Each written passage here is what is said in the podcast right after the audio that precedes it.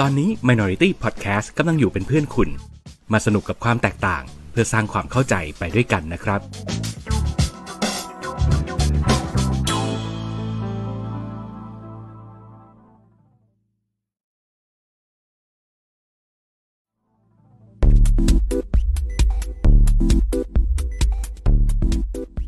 รายการ โดนตัวไหนมา เอ๊ะทำเสียงไม่เคยเหมือนเดิมเลย ไหนมึงลองดิ โดนตัวไหนมา เอองั้นเดี๋ยวใช้อันนี้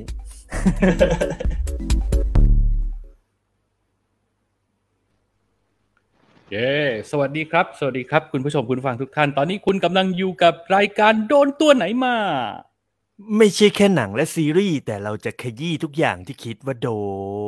น เย่ เอ้ยเอ้ยทำไมอึกอักอะ ทำท่าจะเปิดกล้องไม่ทันเมื่อกี้ใช่ใช่ใช่ใช่ลืมเอ้ยคุณนี่ทำตัวเป็นความลับ อืมอะก่อนอื่น ใครที่ดูสดอยู่ตอนนี้นะครับ ขอให้สังเกตชื่อของคุณโอมที่ขึ้นอยู่อะเดี๋ยวเดี๋ยวผมนี่ทำเป็นอย่างนี้จะได้เห็นชัดใช่ๆคุณโอม นิยามตัวเองว่าเป็นวัยรุ่นหนึ่งขีดครับยังไงครับ นี่คือวัยรุ่นขาหยนึ่งรถขีดเข็นคหรับมูทอดอยู่หน้าเซเว่นหรืออะไรเปล่าครับเพิ่งตรวจ ADK อีกรอบวันนี้แล้วก็พบว่ามันขึ้นหนึ่งขีดแล้ว เย้เฮ้ยแต่ยินแต่เดี๋ยวนะยินดีมันด้วยมีตัวยินดีด้วยมาแย่งซีนชื่อผมอะอะไรฮะ นั่นน่ะ ข้างหลังคุณชินอะอ๋อมันมีมันมีตัวมาแย่งซีนชื่อผมอะเดินเดินสำรวจอยู่โอ้เจ้ากรรมนายเวรเออกูซ่าอะกูซ่าก่อนที่จะมาเข้าเรื่องคุณโอมหายจากโควิดแล้วนะครับ เราก็ต้องครับบอกคุณชินหน่อยว่าเฮ้ยมีแฟนคลับของกูเซงกูซ่าด้วยนะ คุณนพพรนี่เขาเขาทวงนะ ว่าแบบคุณไม่เห็นอุ้มแมวโชว์เลย อ๋อเออก็คราวที่แล้วพี่นพพรไม่ได้มาดูเราไงโอ้เฮ้ยก็อุตส่าห์มาเม้นบอกในคลิปย้อนหลังว่าเน็ตเขาหลุดมันติดติดดับดับๆยังไงไม่รู้ อ๋อโอเคโอเคนั่นแหละว่าผมหยอกผมล้อเล่นก็คือคราวที่แล้วมันไอ้สองตัวมันหลับอยู่ครับอืมประจวบเหมาะกับมันมันหลับอยู่ก็เลยไม่ได้เอามาโชว์ตัวอืมปกติเนี่ยก็จะเดินผ่านไปผ่านมาอย่างเงี้ยแต่วันนั้นพอดีเขาเขาหลับพอดีอืมต้เมื่องอขอกี้โทษก็พี่วับนพพวัรบด้วยแวเดี๋ยวมวันแวนี้มมาถ้าไม่มี เดี๋ยวถ้าวันนี้ถ้าไม่มีอะไรผิดพลาดเดี๋ยวผมจะเอาเขามาโชว์ตัวให้ดูอืมอืมก็ถ้าท่านหลับก็ไม่อยากไปรบกวนท่านนะใช่ครับให้ท่านอืมบรรทมด้วยความ เออผ่อนคลายอิริยาบถกันไปตามภาษาว่าจะในฐานะพัดพลาดอย่างเราเอาอะไรมากก็กับเขาก็ไม่ได้ใช่ใช่อืมใช่ในฐานะทาสมันอืมมันไม่ควรครับมันเป็นการกระทำที่มีมีมีมีบางควรเท่าไหร่ อืมไม่ดีไม่ดีอย่าไปรบกวนท่าน ท่านจะมาเมื่อไหร่โอเคก็คือให้เป็นเวลาของท่าน คุณคุณอืมโอมยังครัมีบอาการอะไรหลงเหลืออยู่ไหมฮะ ไม่มีเลยครับ คือเอาจริง ๆ คือผมว่าของผมเนี่ยหนักสุดสองวันแรก เพราะว่าผมดันมีไข้แล้วก็ ไข้สูงมาก ประมาณวัดได้ประมาณอืมสามเก้าอะ เกือบสี่สิบอะโอ้โหอืมสองวันแรกหนันะกอยู่นะ แล้วหลังจากนั้นมาพออมได้กินฟาวิก็ก็ดีขึ้นครับ ดีขึ้น แล้วก็หลังจากอือหือวันที่สามเป็นต้นไปก็คือจะมีไอบ้าง ไอคอกคอกแคกแคกบ้าง อืม ครับ แต่ว่ากระแดกกระดอกกระเดียใช่อืมผมดีใจอย่างหนึ่งการเป็นโควิดรอบนี้มันคือ ผมได้รู้ว่ามันมีเพื่อนผมคนหนึงเป็นห่วงผมทักเฮ้ยมาถามยังไงสิอาการบ่อย บ่อยมาก อืมอืมครับ ผมดีใจมาก อืมอืมเพื่อนรักของไม่มีหักมุมคนนี้ใช่ไหมคือ ไม่มีปูไม่มีปูาแค่นี้ใช่ไหมใช่ อันนี้อืมคืออืมดีใจจริง ๆ เพราะว่า เพื่อนผมมันอืมทักมาแล้วก็ตายยังอะไรอย่างเงี้ยอ่าทักดีซะด้วย ทักดีทักดี ก็อย่างเงี้ยฮะในยามเจ็บป่วยเราก็จะได้รู้นะว่าใครรักเราจริงใครประสงค์ดีใครประสงค์ร้ายใช่อะไรกับเรานะเอออืมแต่แต่ผมไม่ค่อยได้บอกใครครับ ผมจะบอกแค่เฉพาะคนที่ที่แบบอยู่ในรอบข้างผม แล้วก็อืมแล้วก็เพื่อนบรรดาเพื่อนเพื่อนๆอืมอืมคแต่รับของคุณโอมเนี่ยผมว่ามันมันมัน มันเป็นกรณีศึกษาเลยนะ คือครับคุณโอมอืมไม่ได้ไปใกล้ชิดใครที่อยู่ในใช่ในใช่กลุ่มเสี่ยง แต่ว่าคุณโอมบอกว่าคุณโอมขี่รถตักฝนใช่ครับ มันเลยทำให้ผมอืมคิดเอาเองว่า เอ๊ะหรือจริง ๆ เราทุกคนเนี่ย มีเชื้อมันอยู่ในร่างกายนั่นแหละ แต่ว่ามันรออืมเวลาที่ภูมิภูมิเราตกแล้วมันถึงจะแสดงอาการหรือเปล่า อืม คืออย่างนี้อืมคือคืออันนี้ขอแชร์ฟังนิดหนึ่งก็คือว่าผมเนี่ย ก่อนหน้าที่จะติดโควิดประมาณสามวัน ผมครับวันฝนตกหนักมาก แล้วผมเนี่ยอืมขี่มอเตอร์ไซค์ตากฝนราะว่าขี้เกียจอืมด้วยความนิสัยเสียนะขี้เกียจรออะขี้เกียจรอฝนอืมขี้เกียจไปจอดอะไรก็ตามอะเปียกแบบเปียกโซกเลยเพราะว่าวันนั้นฝนตกหนักมากมากมากมากมันก็เลยทำให้ภูมิภูมิคุ้มกันในร่างกายเราตกมั้ง แล้วคราวนี้เนี่ยอืมตอนแรกผมก็คิดเอาเองว่ามันเป็นทฤษฎีนี้ มันก็เลยทำให้ผมเป็นโควิดเพราะว่าผมไม่ได้ใกล้ชิดกับผู้ป่วย ใด ๆ เลย ในช่วงที่ผ่านมาก่อนที่จะติด ซึ่งคราวนี้เนี่ยอืมผมก็ได้ไปคุยกับคุณหมอที่อ่าสปสช ใช่ไหม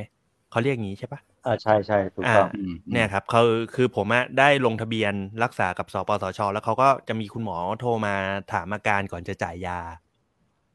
ผมก็เล่าให้เขาฟังว่าเนี่ยมันเป็นแบบเนี้ยมันมันมีสิทธิ์ที่จะเกิดขึ้นได้ไหมเขาก็บอกว่าจริง ๆ มันก็มีสิทธิ์เพราะว่าตอนเนี้ยเขาบอกว่า ต่อให้เราไม่ได้ใกล้ชิดใครก็ตามอะแต่เชื้อมันลอยอยู่กลางอากาศอืมถ้าวันใดมัวันไปหนึ่งภูทั่วมิแล้เราวตล่ะกเนี่ย อ่า ภูมิเราตกเนี่ยอืมมันก็มีสิทธิ์ที่มันจะเป็นได้ อืม ซึ่งซึ่งของผมก็น่าจะเป็นเคสหนึ่งที่เป็นกรณีศึกษาได้ อืม ครับ นั่นแหละ โอเค เพราะฉะนั้นก็คุณผู้ชมคุณผู้ฟังถ้าฟังอยู่ตอนนี้หรือทางย้อนหลังนะครับ ดูแลสุขภาพร่างกายตัวเองให้ดี คิดซะว่าอืมตอนเนี้ย เราหนีมันไม่พ้นแล้วล่ะ เชื้อมันไปทั่วแล้วอะแล้วยิ่งอืมตอนนี้เขาผ่อนปลนเรื่องของการใส่หน้ากากแล้วเนอะนักท่องเที่ยวใช่ก็เริ่มเข้ามาแล้วเนอะโดยเฉพาะอินเดียใช่นี่โอ้โหอืมเข้าเซเว่นไปนี่ผมแบบแทบจะไม่ได้ซื้อของผมเจออินเดียเต็มร้านไปหมด อืมอืมแต่แต่เพราะแพทฉะนั้นใหม่มาแล้วนะอัพแพทใหม่มาแล้วด้วยโควิด เออโควิดมันอืมอัพแพทใหม่มาแล้วนะ ซึ่งโอเคเขาว่ามันติดง่ายกว่า แล้วก็มีความอืมรุนแรงระดับเดลต้า โอ้โหเอออะมังก็ใช่ไหมนั่นแหละไม่รู้ไม่แน่ใจผมก็พอจะผมก็พอจะอ่านมา แต่ผมคิดว่ามันไม่ได้น่ากลัวขนาดนั้นหรอก อืมอืมอืมถ้าน่าถ้าถ้าถ้าน่ากลัว ถ้าถ้าไอแพดใหม่เนี่ยมันน่ากลัวจริงๆอะผมว่ามันน่าจะมีข่าวจากพวกประเทศอื่น ๆ ทางยุโรปมาก่อนหน้านี้แล้วแหละอืมเพราะว่าอืม เอาจริงๆประเทศพวกนั้นเขาก็ติดมาก่อนเรา แล้วเขาติดแบบหนักหนาสาหัสกว่าเราเยอะมาก ถ้าอืมอืมไอ้ BA สี่ BA ห้าที่กังวลกันอยู่นี่มันจะรุนแรงร้ายแรงจริงๆในะป่านนี้มันเป็นข่าวพิโคมแล้ว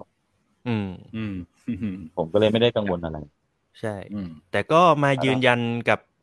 อีกเสียงเหมือนคุณชินก็คือโลกนี้มันไม่ได้น่ากลัว แต่มันอืมทำให้เราเหงาเหงาจแต่ริงนี่ๆไงเพราะว่าเดี๋ยวอมันอกจะกไปลายไหเป็นนโรคประไม่ได้จำถิ่นแล้วไงอืมเออจะกลายเป็นโรคประจำถิ่นแล้วเพราะว่า อย่างหลาย ๆ รายการหรืออะไรพวกนี้เขาก็ผ่อนปลนแหละเรื่องว่าไม่ต้องใส่อืมแมสหรือใส่แมสอืมเป็นความสมัครใจละต่อไปนี้คือไม่ได้บังคับกันละใช่ซึ่งถ้าเป็นผมพื้นโอที่เคเปิมากดนะอืมอืมเป็นพื้นที่เปิดหรือว่าเป็นพื้นที่ที่มันอยู่ในเอ่อเคหสถานที่มันแบบเป็นส่วนตัวเนี่ยเราก็ไม่จำเป็นต้องใส่แมสก็ได้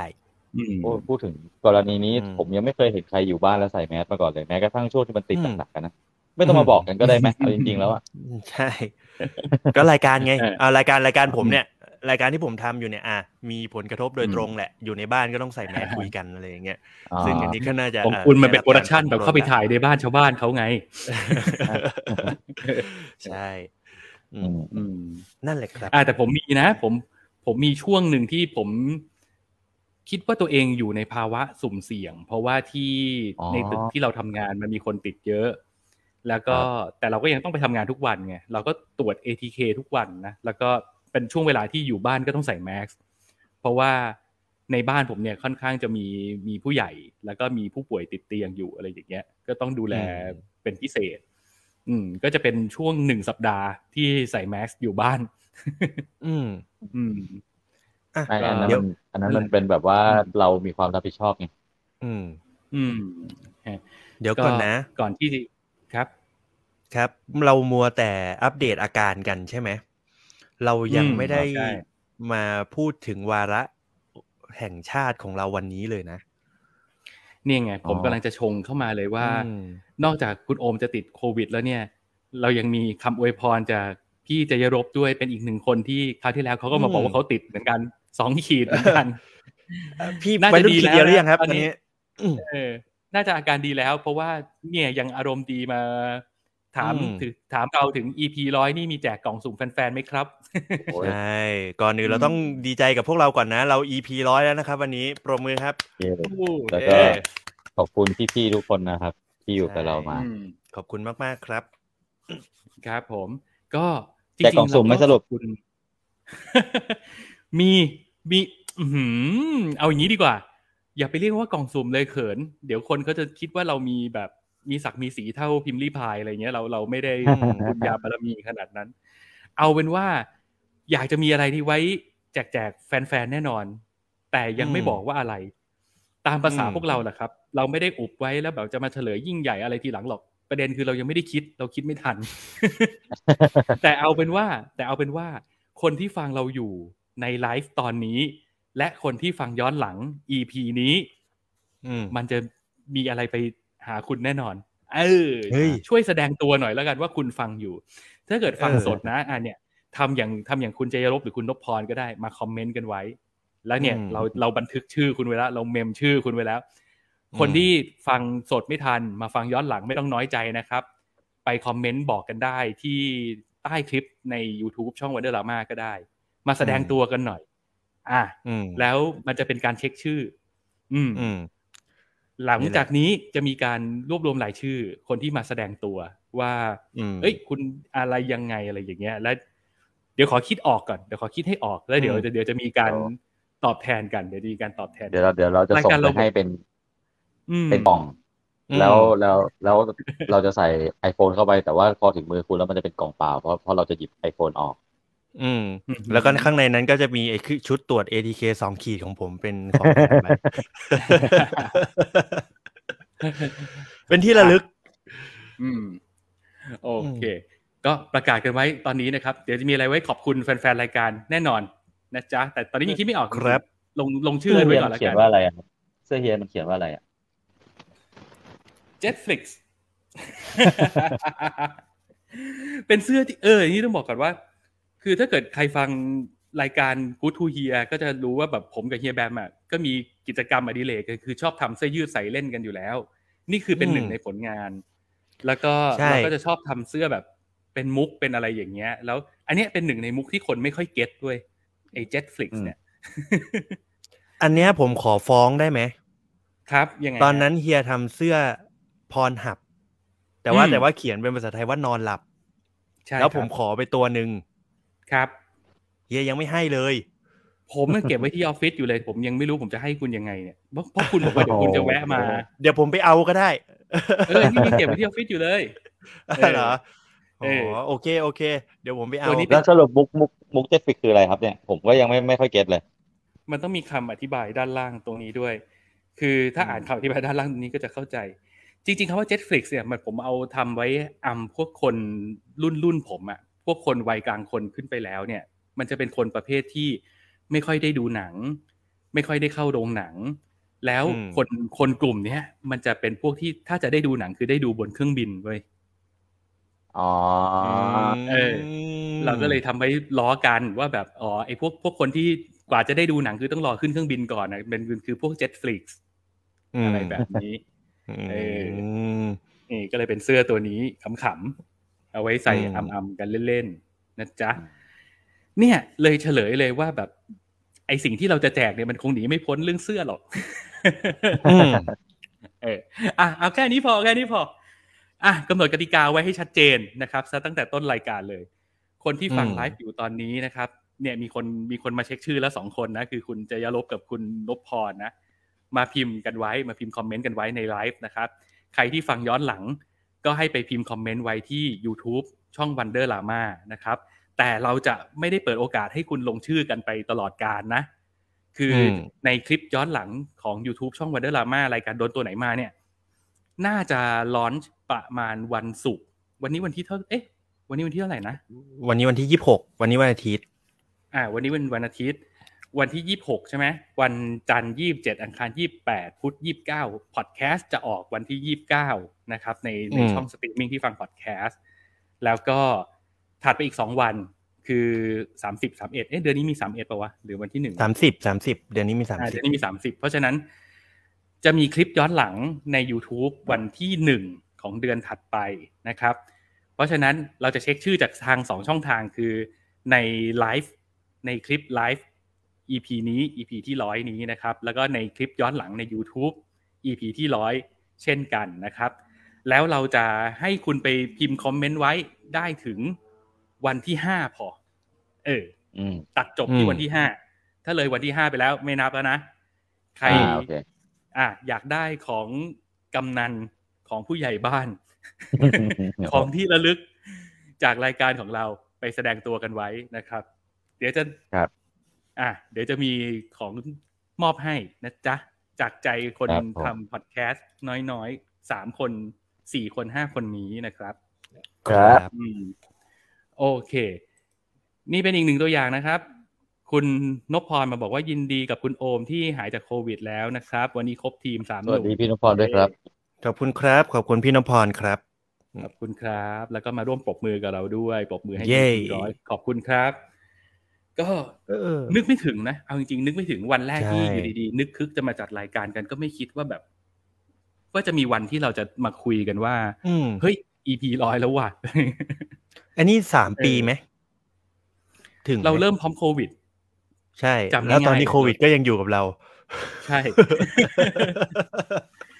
เพราะว่าการการมาเริ่มต้นทำพอดแคสต์มันเริ่มมาจากการที่พอโควิด แล้วมันว่างมันไม่มีงาน แล้วก็รู้สึกว่าเออใช่หาอะไรใช่ทำดีใช่ไหม เออใช่อืมเป็นบุญหมายสำคัญ พออีพีที่ร้อยคุณโอมก็ติดแล้วก็หายพอดี อืมจำได้ว่าช่วงจัดแรกๆเลยยังกลัวกันจะตายอยู่เลย ใช่ โอ้อุตส่าห์รอดมาได้ทุกซีซั่นก็อะอืมไม่เป็นไรก็ถือว่าเป็นวัยรุ่นอินเทรนด์แล้วกันอืมสักครั้งในชีวิตติดให้ลูกให้หลานมันฟังเออเราให้ลูกให้หลานฟังได้ว่าเคยติดโควิดเหมือนกันเว้ย อืม โอเค โอเค อะ ความรู้สึกของการจัดรายการมาครบหนึ่งร้อยตอนแล้วเนี่ย มันเป็นยังไงบ้างครับ เอ้ยต้องต้องขออภัยคนที่รอฟังรีวิวหนังซีรีส์นะ ช่วงนี้เราแบบไหนๆเราร้อยตอนแล้วอะขอใช้เวลาช่วงอืมแรกในการแบบ ซึมซับบรรยากาศตอนนี้หน่อยแล้วกันเนอะเราก็เออจะได้แบบ เออ มาพูดถึงความรู้สึกอะไรกันหน่อยว่า ไหนมันเป็นยังไงสิผ่านมาหนึ่งร้อยตอนแล้วมันเป็นยังไงกับชีวิตเราบ้าง อืมใครอยากจะพูดก่อนมั้งไม่งั้นเดี๋ยวผมแย่งพูดนะ เอาเฮียก่อนเลยเฮียเปิดเลย ให้ผู้ใหญ่ก่อนเดี๋ยวเขากินกาแฟก่อนแป๊บนึงปะโทไม่เพราะว่าเสียงหาย ก่อนจะมาเข้ารายการเนี่ยผมเพิ่งจัดพอดแคสต์สดๆไปหนึ่งอันคืออมไม่เรียกว่าพอดแคสต์หรอกแต่มันคือ นั่งกินข้าวคุยกับแฟน แล้วก็อืมแฟนผมก็ถามเรื่องของมวยปล้ำ ว่ามันเป็นยังไงมายังไง แล้วทำไมอยู่ดีๆ มันถึงนิยม แล้วมันทำไมมันถึงกลายเป็น c u เจอร์ของยุค 90 อะไรอย่างเงี้ยอืมก็การอธิบายให้แฟนผมฟังเรื่องมวยปล้ำเนี่ยมันก็เออใช้พลังพอๆกับจัดพอดแคสต์หนึ่งตอนเหมือนกันเนาะอืมเออ นั่นแหละ ก็เลยมีช่วงเสียงหายหายใจไม่ทันนิดหน่อย แต่อืมโอเคครับอ่าครบหนึ่งร้อยตอนแบบไม่รู้ตัวเลยเนี่ย อย่างแรกเลยนะ ผมรู้สึกว่า ผมขอบคุณคนฟังมาก ๆ เลยว่ะ แล้วก็อืมขอบคุณพี่ๆน้องๆ ทุกคนที่มาจอยในรายการ ไม่ว่าจะเป็นคุณโอมคุณชิน แล้วก็เพื่อนๆผมเฮียแบม คุณส้ม คุณแก้วที่มาร่วมทำรายการกับเรา รวมถึงคุณโฟกที่ทำอ่าอะไรวะด้วย ทุกคนที่เคยผ่านมาทั้งในฐานะคนจัดรายการ หรือแขกรับเชิญ หรือคุณเพชรที่เป็นตากล้องสองที่ถ่ายเบกกิ้งแบงคอกนะอืมเฮ้ยเราแบบ เรารู้สึกว่าตลอดการเดินทางที่ผ่านมามันเป็น เอ้ย มันเป็นการเดินทางที่น่าประทับใจ มันเหมือนเราเดินไปเรื่อยๆ แล้วเราก็ไม่รู้จะไปไหนหรอก แต่ว่า ไอ้ระหว่างที่เราเดินอะ มันมีคนมาจอยด้วยเฉยเลย นึกถึงอืมซีนใน Forest Gump เออ นึกถึงอีตาหนวดคนหนึ่งที่ก็วิ่งบื้อๆไป แล้วก็ไม่รู้จะไปไหนและไม่รู้จะหยุดเมื่อไหร่ด้วย แต่ว่าระหว่างทางมันดันพบเจอคนที่ออกมาวิ่งด้วย อะ อือืมมแล้วมันเป็น มันเป็นความรู้สึกพิเศษ อืม มันเป็นความรู้สึกที่รู้เรารู้สึกว่า เออ คนเหล่านี้มาจอยกับเราด้วยความ ไม่รู้เขาเชื่ออะไรแหละ หรือไม่รู้ว่าเขาเขากำลังจะไปทางไหนแหละเขาอาจจะไม่ได้ไปทางเดียวกับเราด้วยก็ได้ อย่างอย่างชินกับโอมอย่างเงี้ย พี่ก็ไม่เคยมานั่งคุยว่าแบบเป้าหมายของการจัดรายการของมึงคืออะไรวะอะไรเงี้ยแต่เราก็ไม่ได้เคยมานั่งคุยกัน ไม่เคยมาวาง proposal กัน แต่สุดท้ายเรารู้ว่าไอสิ่งที่เราทำอยู่ตอนนี้มันมัน enjoy ว่ะ แล้วมันแฮปปี้แล้ว ทุกครั้งที่จัดรายการไปมันก็มี เรารู้ว่ามีคนฟังเราอยู่อะจริง ๆ แค่นั้นมันเพียงพอแล้ว เพราะฉะนั้นคือทุกครั้งที่จัดรายการก่อนปิดรายการ เราก็จะขอบคุณคนฟังเราทุกคนทั้งที่ฟังสดฟังย้อนหลัง ฟังในคลิป YouTube หรืออะไรก็แล้ว แต่ เราขอบคุณทุกคนซึ่งมันไม่ได้เป็นการขอบคุณตามมารยาทนะเว้ยเราเราเราขอบคุณคุณจริง ๆ ว่ะ เอาจริงๆคือถ้าถ้าไม่มีคุณมานั่งฟังอยู่ มันเราอาจจะเลิกไปตั้งแต่ EP ที่ห้าสิบกว่าแล้วก็ได้นะ เพราะว่า เพราะจริง ๆ นะการมาทำพอดแคสต์ตรงนี้เนี่ย ผมผมได้เจอหลาย ๆ อย่างเหมือนกัน ผมได้เจอทั้งคนที่ติดตาม ได้เจอทั้งคนที่ให้กำลังใจ ได้เจอคนมาเจอแม้กระทั่งคนที่มาตั้งคำถามกับเราอะว่าแบบเฮ้ยทำทำไมวะอะไรอย่างเงี้ย หรือแม้กระทั่งคนที่เขาอาจจะห่วงเราแหละ หรือเขาอาจจะไม่หวังดีกับเราก็ได้ แต่ว่ามันก็จะมีคำถามประเภทที่แบบ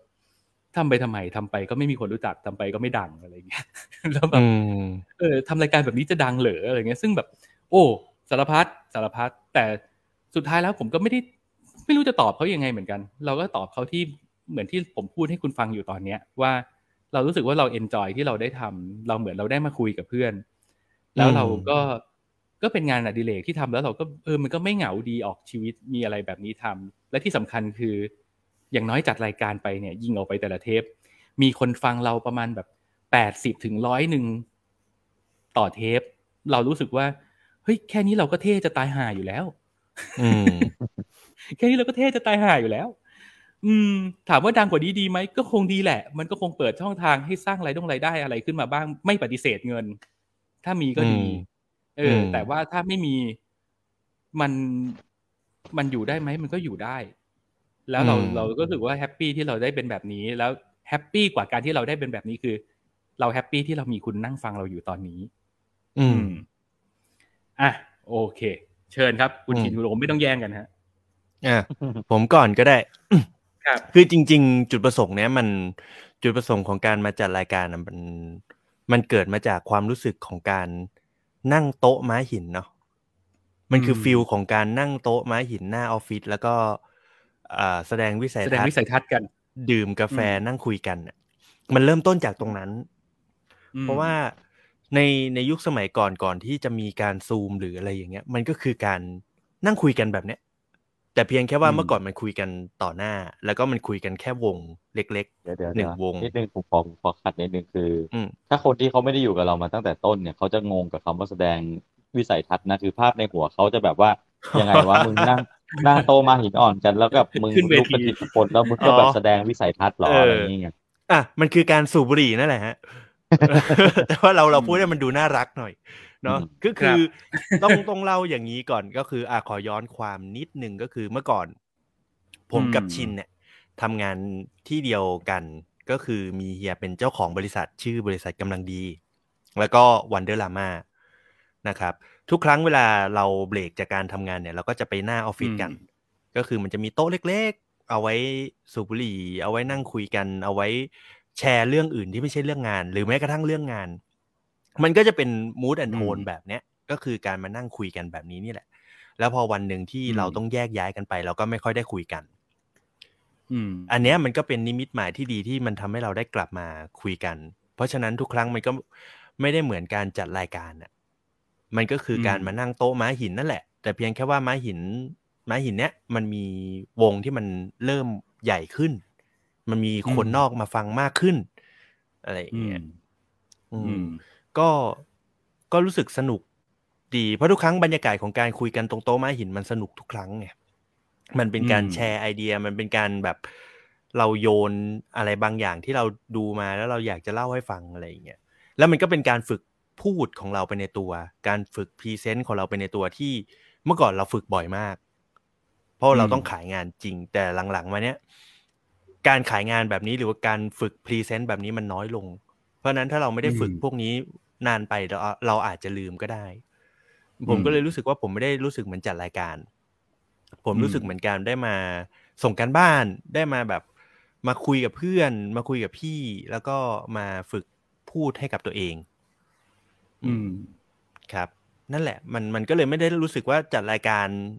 แล้วมันเหนื่อยหรือว่าอะไรมันคือความเนี่ยแหละมันมันคือการนัดมามานัดมาคุยกัน อาจจะมีที่เบี้ยวบ้าง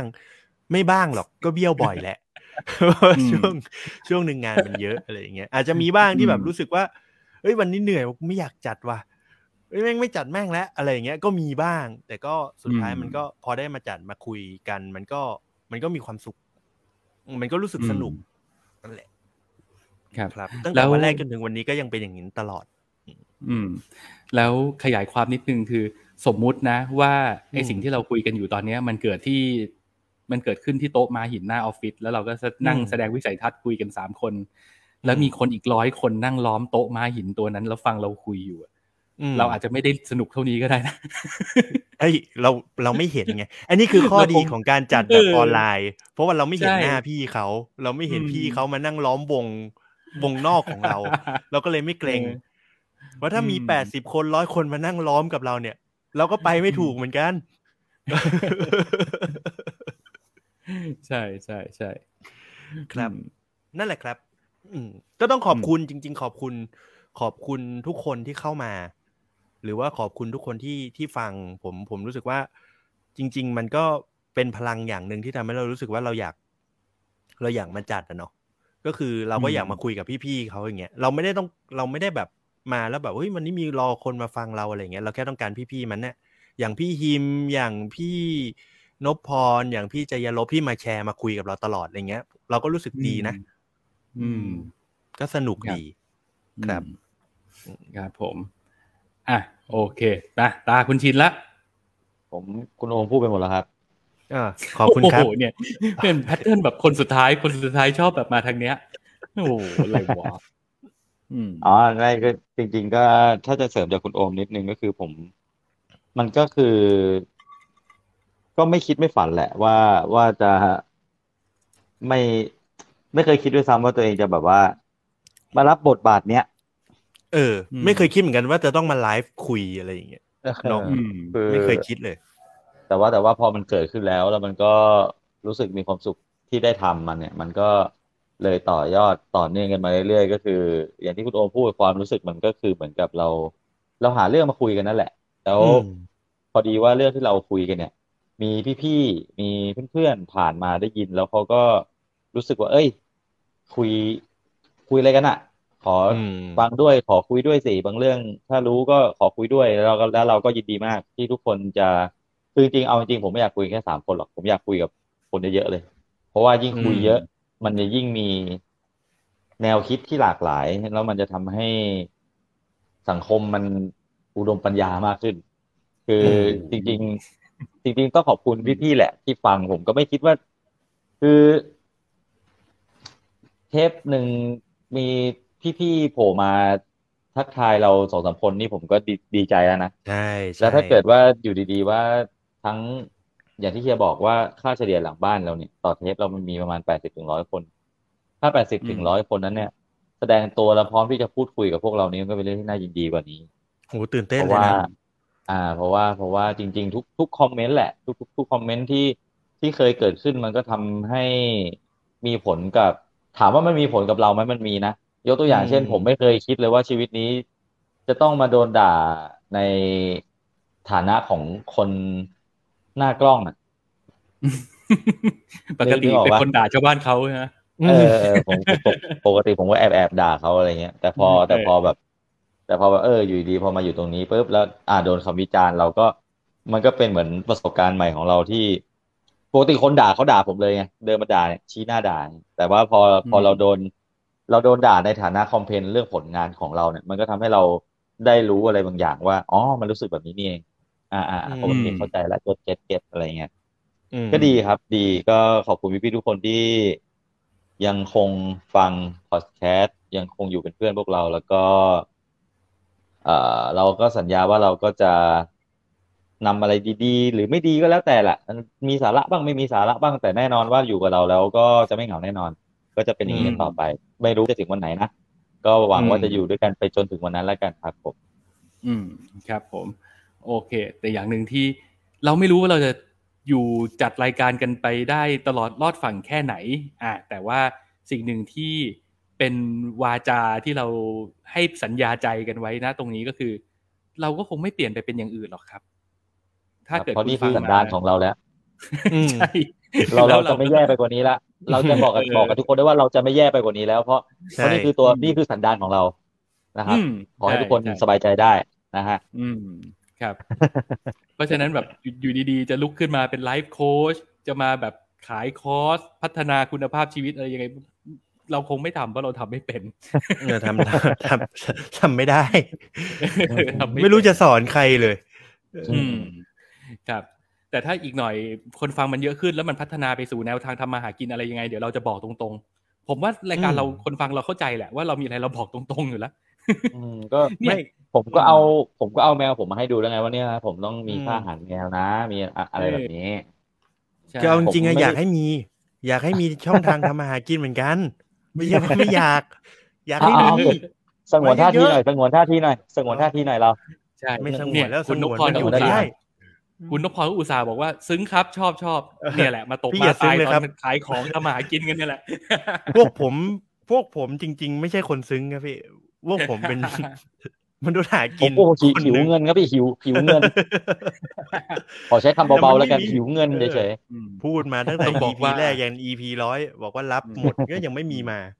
อืมๆก็ผมบอกแล้วให้คุณรับงานรัฐบาล คือต้องบอกว่า ไอเนี่ยบอกว่า เนี่ยต้องนิยามว่าสำหรับไอ้ผู้ชายหน้าหนวดสามคนนี้เนี่ย ซึ้งความซึ้งมันมีไว้แค่นึ่งขนมจีบอืม ถ้าใครฟังมาบ่อยก็จะรู้ว่าผมค่อนข้างแอนตี้ความรักด้วยซ้ำไป อืมโอ้โหนี่ไงผู้ชายผู้ชายหัวใจหินอืมนี่แหละฮะ ความซึ้งมันมีไว้แค่นึ่งขนมจีบนะฮะจริงๆก็ทำมาอืมตั้งหน้าตั้งตาทำมาหากินกันนะครับ โอเคใช่คุณนพพรบอกว่าฮ่าฮ่าฮ่าโอเคอืมมา เราได้ปาฐกถากันไปแล้วว่าผ่านไปหนึ่งร้อยตอน ความรู้สึกมันเป็นยังไงนะครับ ก็ขอบคุณคุณผู้ชมผู้ฟังทุกคนทีหนึ่งนะครับนี่มาแล้วขอบคุณ เปิดตัวพระเอกอย่างยิ่งใหญ่นะฮะที่มันอ้วนขึ้นน่ะเอเอเอวะเอเอเอเอเอเอเอวะเอเอเอเอหน้ามันไม่อ้วนเอาขึ้นด้วยนะเนี่ยกูเซ็งอะอะถ้าหมั่นอธิบยังคนฟังทางพอดแคสต์อาหารถุงละแบบสองที่พันไม่เห็นะคุณภาพอาหารถุงละสองพันนะมันจะไม่อ้วนยังไง มันแพงกว่าอาหารผมอีกทุกวันเนี่ยRoyal Canin เหรอ ไม่ใช่ดิ แพงกว่าเฮ้ยไม่เอาผมไม่พูดยี่ห้อ ถ้าอยากให้ผมพูดยี่ห้อต้องต้องลูกค้าต้องเข้าแล้ว แมวผมมีค่าตัวอ๋อเหรอคุณบ้าบอ เอออ่าเนี่ยก็จะบอกว่าให้โอ้โหอธิบายคนฟังทางพอดแคสต์หน่อยว่าเมื่อกี้คุณทำอะไรกันอยู่อ่าคุณชินอุ้มแมวมาโชว์นะฮะตัวเมื่อกี้คือกูเซงหรือกูซ่ากูเซ็งตัวครับคือกูกูใช่ไหมเซ็งครับอ๋อใช่ไอตัวที่หน้าเซ็งๆใช่ไหมแยกง่ายๆใช่ไหมไอตัวที่หน้าเซ็งๆคือไอกูเซ็งครับไอตัวที่หน้าดื้อๆคือไอกูซ่าครับ มันมันจะชื่อมันก็ตรงตาม character มันเลย อ่าโอเคโอเค ก็เพื่อเป็นการขอบคุณนะครับ ก็ได้มีการแสดงวอเอะเพื่อเป็นการรำอวยพรให้กับทุกคนที่ฟังฉลองเราอยู่ตอนนี้ฉลองครบร้อยปีนิดนึงก่อนครับก่อนเข้าเรื่องเนี่ยไอเพลงวอเอะเนี่ยผมยกให้มันเป็นปรากฏการณ์ใหม่ของวงการเพลงเลยนะ มันเป็นเพลงที่มันเอาออกจากหัวไม่ได้นะ เออ แล้วมันเหมือนจะร้องง่ายนะ แต่จริงๆร้องยากนะร้องยากมากนะ แล้วก็ร้องยากต้องฝึกฟังครั้งเดียวอะคือทำเล่นไปเมโลดี้อยู่ในหัวตลอดเวลาเลยนะเอาออกไม่ได้นะ มันเป็นปรากฏการณ์ใหม่จริงๆอันเนี้ย คือมันมาจาก TikTok ใช่ไหม ไม่รู้เลยอะ อ่า ถ้าถ้าถ้าเกิดว่าจะนับแบบนั้นก็ใช่ครับ TikTok เนี่ยเป็นแพลตฟอร์มหนึ่งที่ทำให้เพลงอะดังได้ง่ายมากเลยนะ สมัยเนี้ยอืมจะบอกมใช่อืมอืมอืม TikTok นี่กลายเป็นแบบ เป็นแพลตฟอร์มที่เอาไว้ขับเคลื่อนอุตสาหกรรมดนตรีอย่างแท้จริงอะ ตอนนี้นี่คือมีอิทธิพลยิ่งกว่า MTV ยุค 90 อีก เออ แล้วตอนเนี้ยคนที่ไม่ได้มี Account TikTok อะก็สามารถดู TikTok ได้นะ ผ่านทางใช่ผม Facebook หรือว่า YouTube หรือ Instagram ก็ได้ด้วยซ้ำไปใช่ไหมไม่เอาเอาจริง ๆ เขาไอ้ไอ้นี่กันอยู่ เขาขอร้องเขาทางเมตาของคุณ อะไรล่ะคุณอ้าวอยู่ดีๆก็ชื่อลืมชื่อเจ้าของ Facebook เออของคุณมาร์กเนี่ยอืมอืมเขา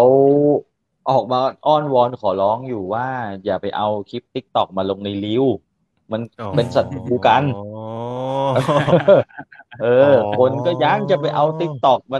โชว์ใน Facebook อยู่ได้ เออ คือผมก็มันก็ได้ดูแบบ TikTok อืมไปตลอดเลยอืมใช่นั่นแหละ แต่จริงๆมันบอกแล้วว่า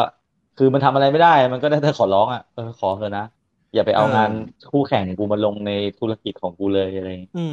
แต่มันเจ๋งมากเลยนะ คือไอไอไอคลิปสั้นๆอันเนี้ยอย่างพวกรีวหรือว่าพวก TikTok อย่างเงี้ยเวลาเราถ่ายใน Facebook เรากดไปดูหนึ่งอันโอ้โหมันฉลาดมากนะ แล้วมันคือยาวผมมากเลยนะ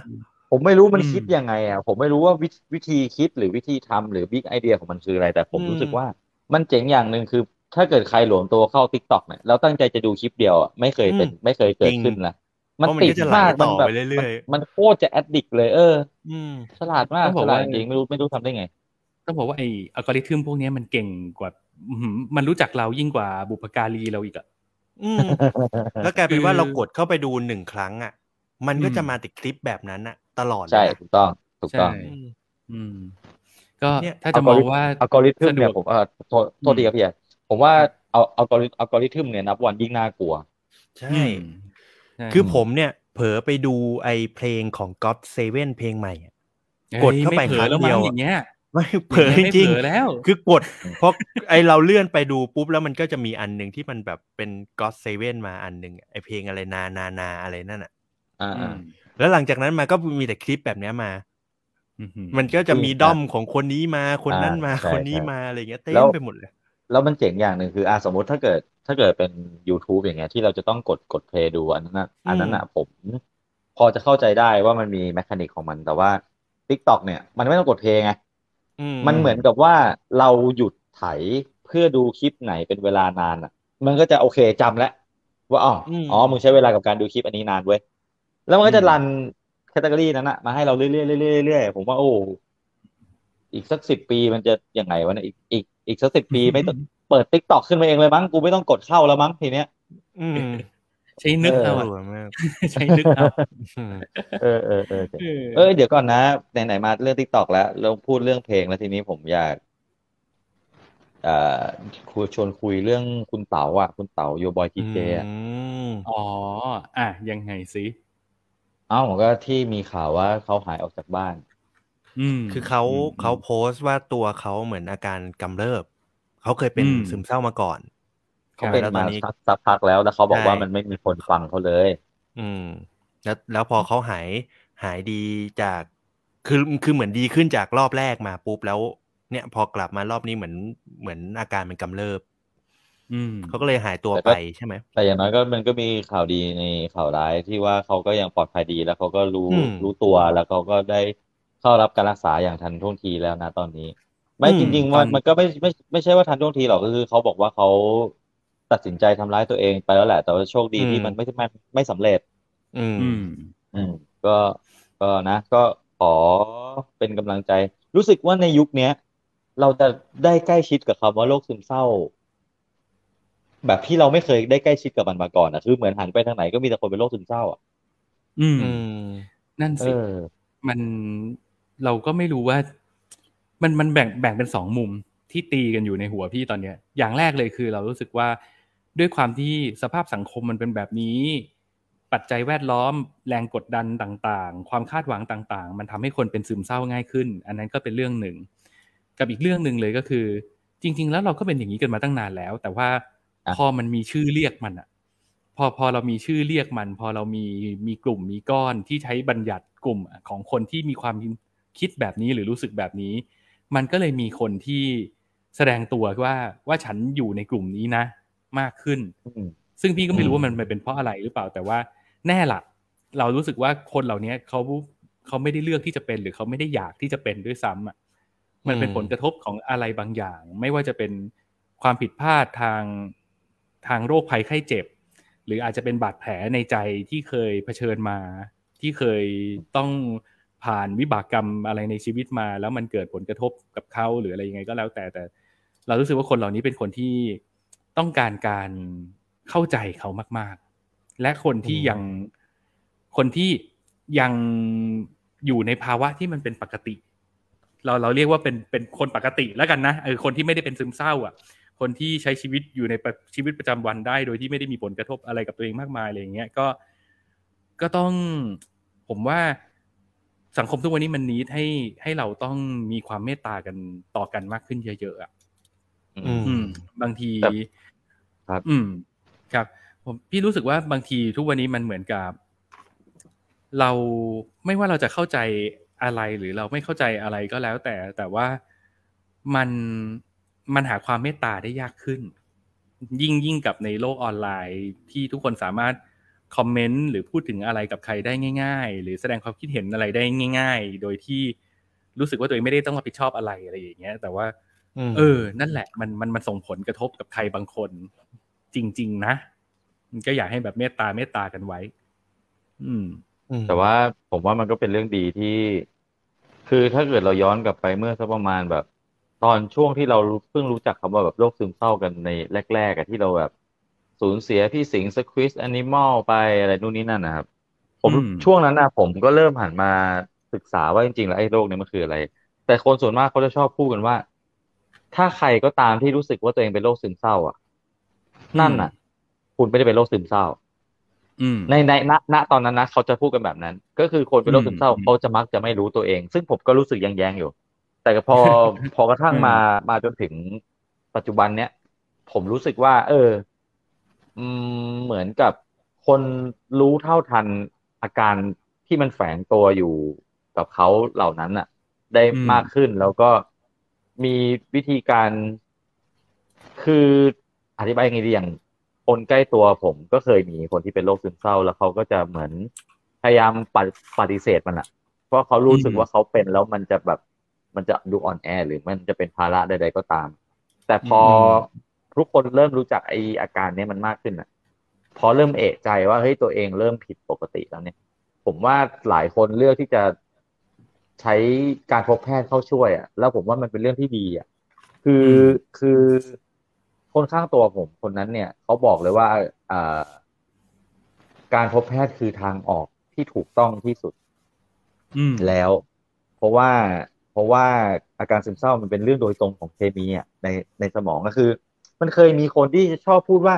เป็นซึมเศร้าอ่อนแอเองหรือเปล่าอยู่นู่นนี่นั่นหืมเวลาผมได้ยินคำนี้แล้วผมอยากจะแบบ ผมต้องทำยังไงกับพวกคุณดีวะเนี่ย คืออมมันพอมันเป็นเรื่องของเคมีในสมองอะครับ บางทีมันควบคุมไม่ได้ไง อือืมมเออ มันมันมันหลั่งของมันเองอะแล้วคุณจะยังไง คุณจะไปนั่งคีย์ระบบมันเหรอว่าแบบเอ้ยไม่ได้นะออกออกมาเยอะไปกลับเข้าไปใหม่อืมอย่างเงี้ยมันก็ไม่ได้ มันก็ต้อง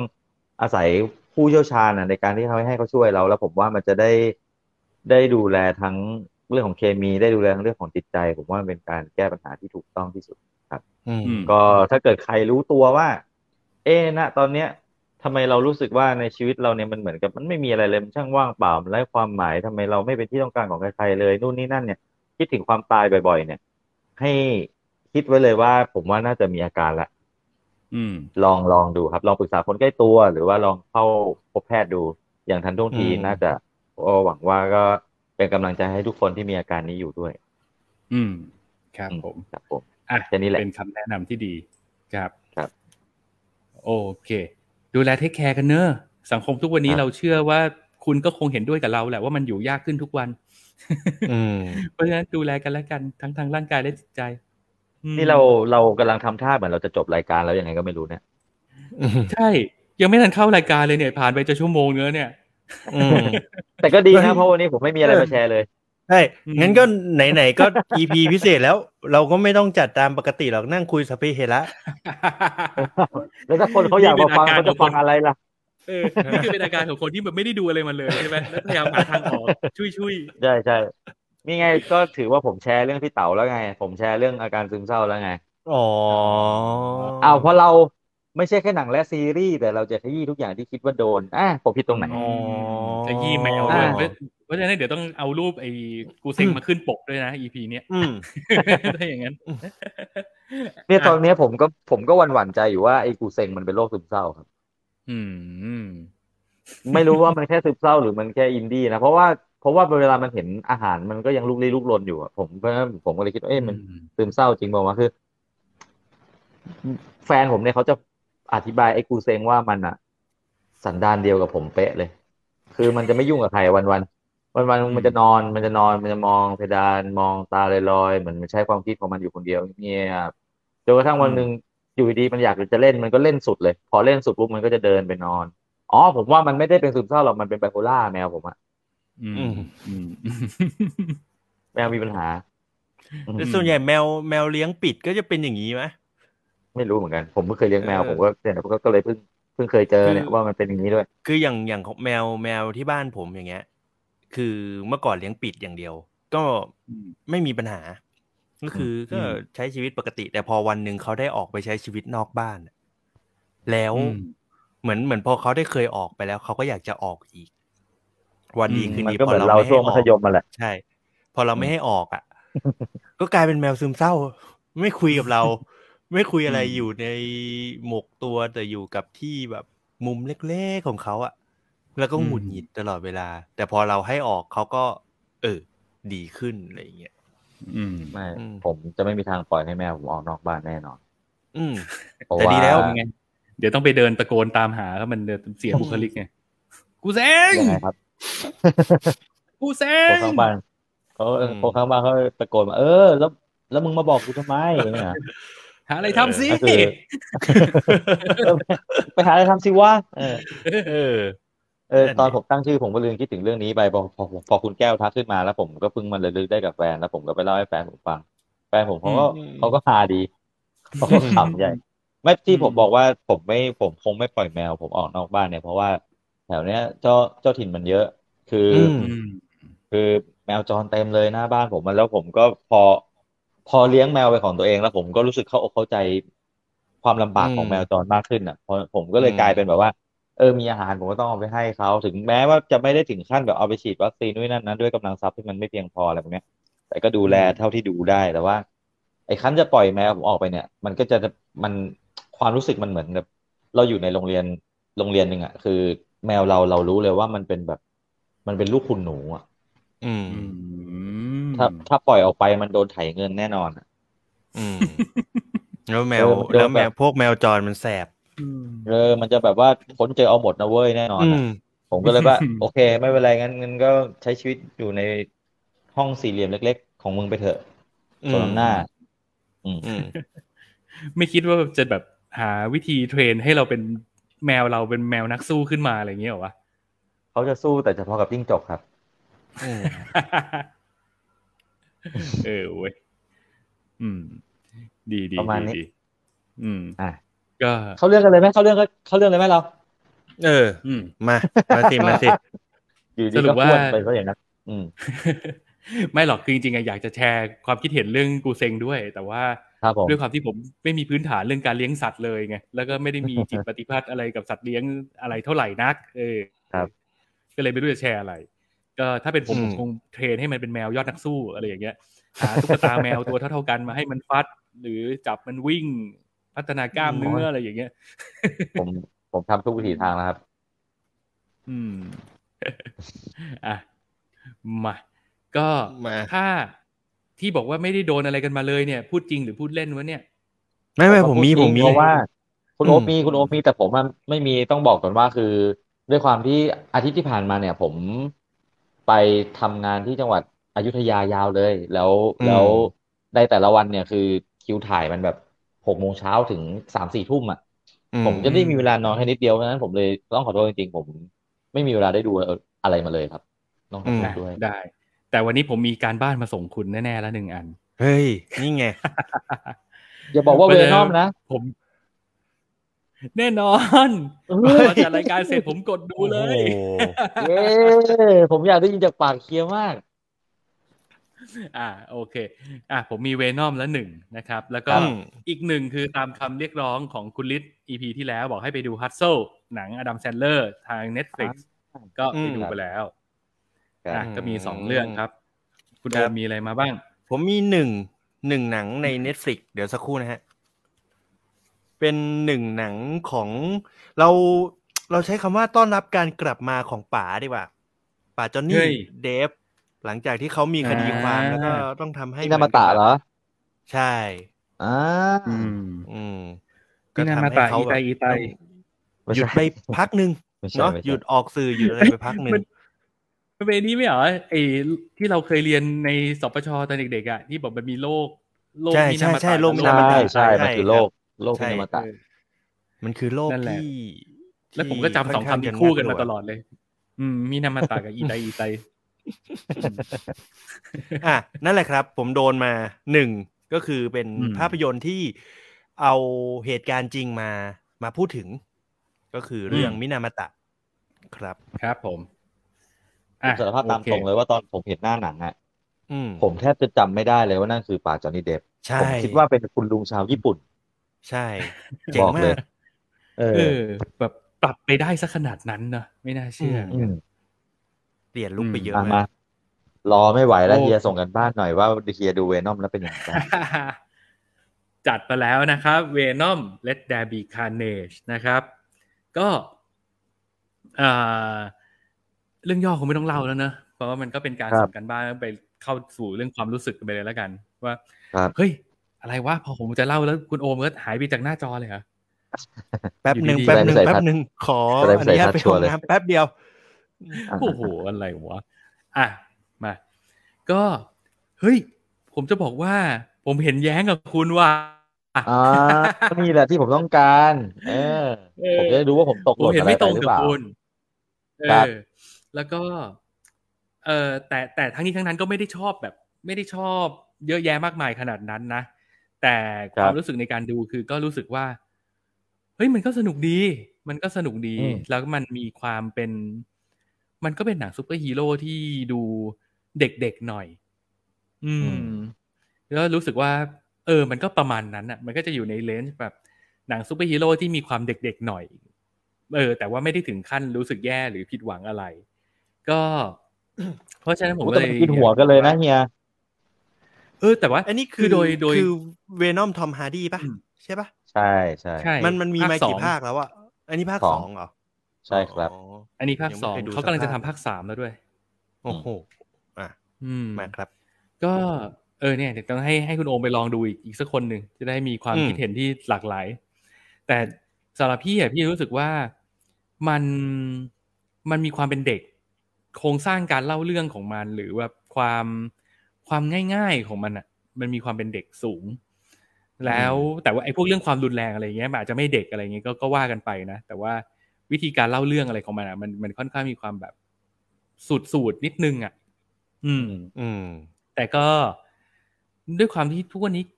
อายุเยอะแล้วมั้งเลยไม่ค่อยติดอะไรกับความเป็นหนังสูตรเท่าไหร่อืมอืมไอไอเออก็ดูเวนอมนี่คือเออมาเวลป่ะใช่ไหมใช่ใช่ครับ Marvel Marvel Sony อะโอเคอืมโอเคครับเป็นตัวละครมาเวลในจักรวาลโซนี่อืมเอ่อ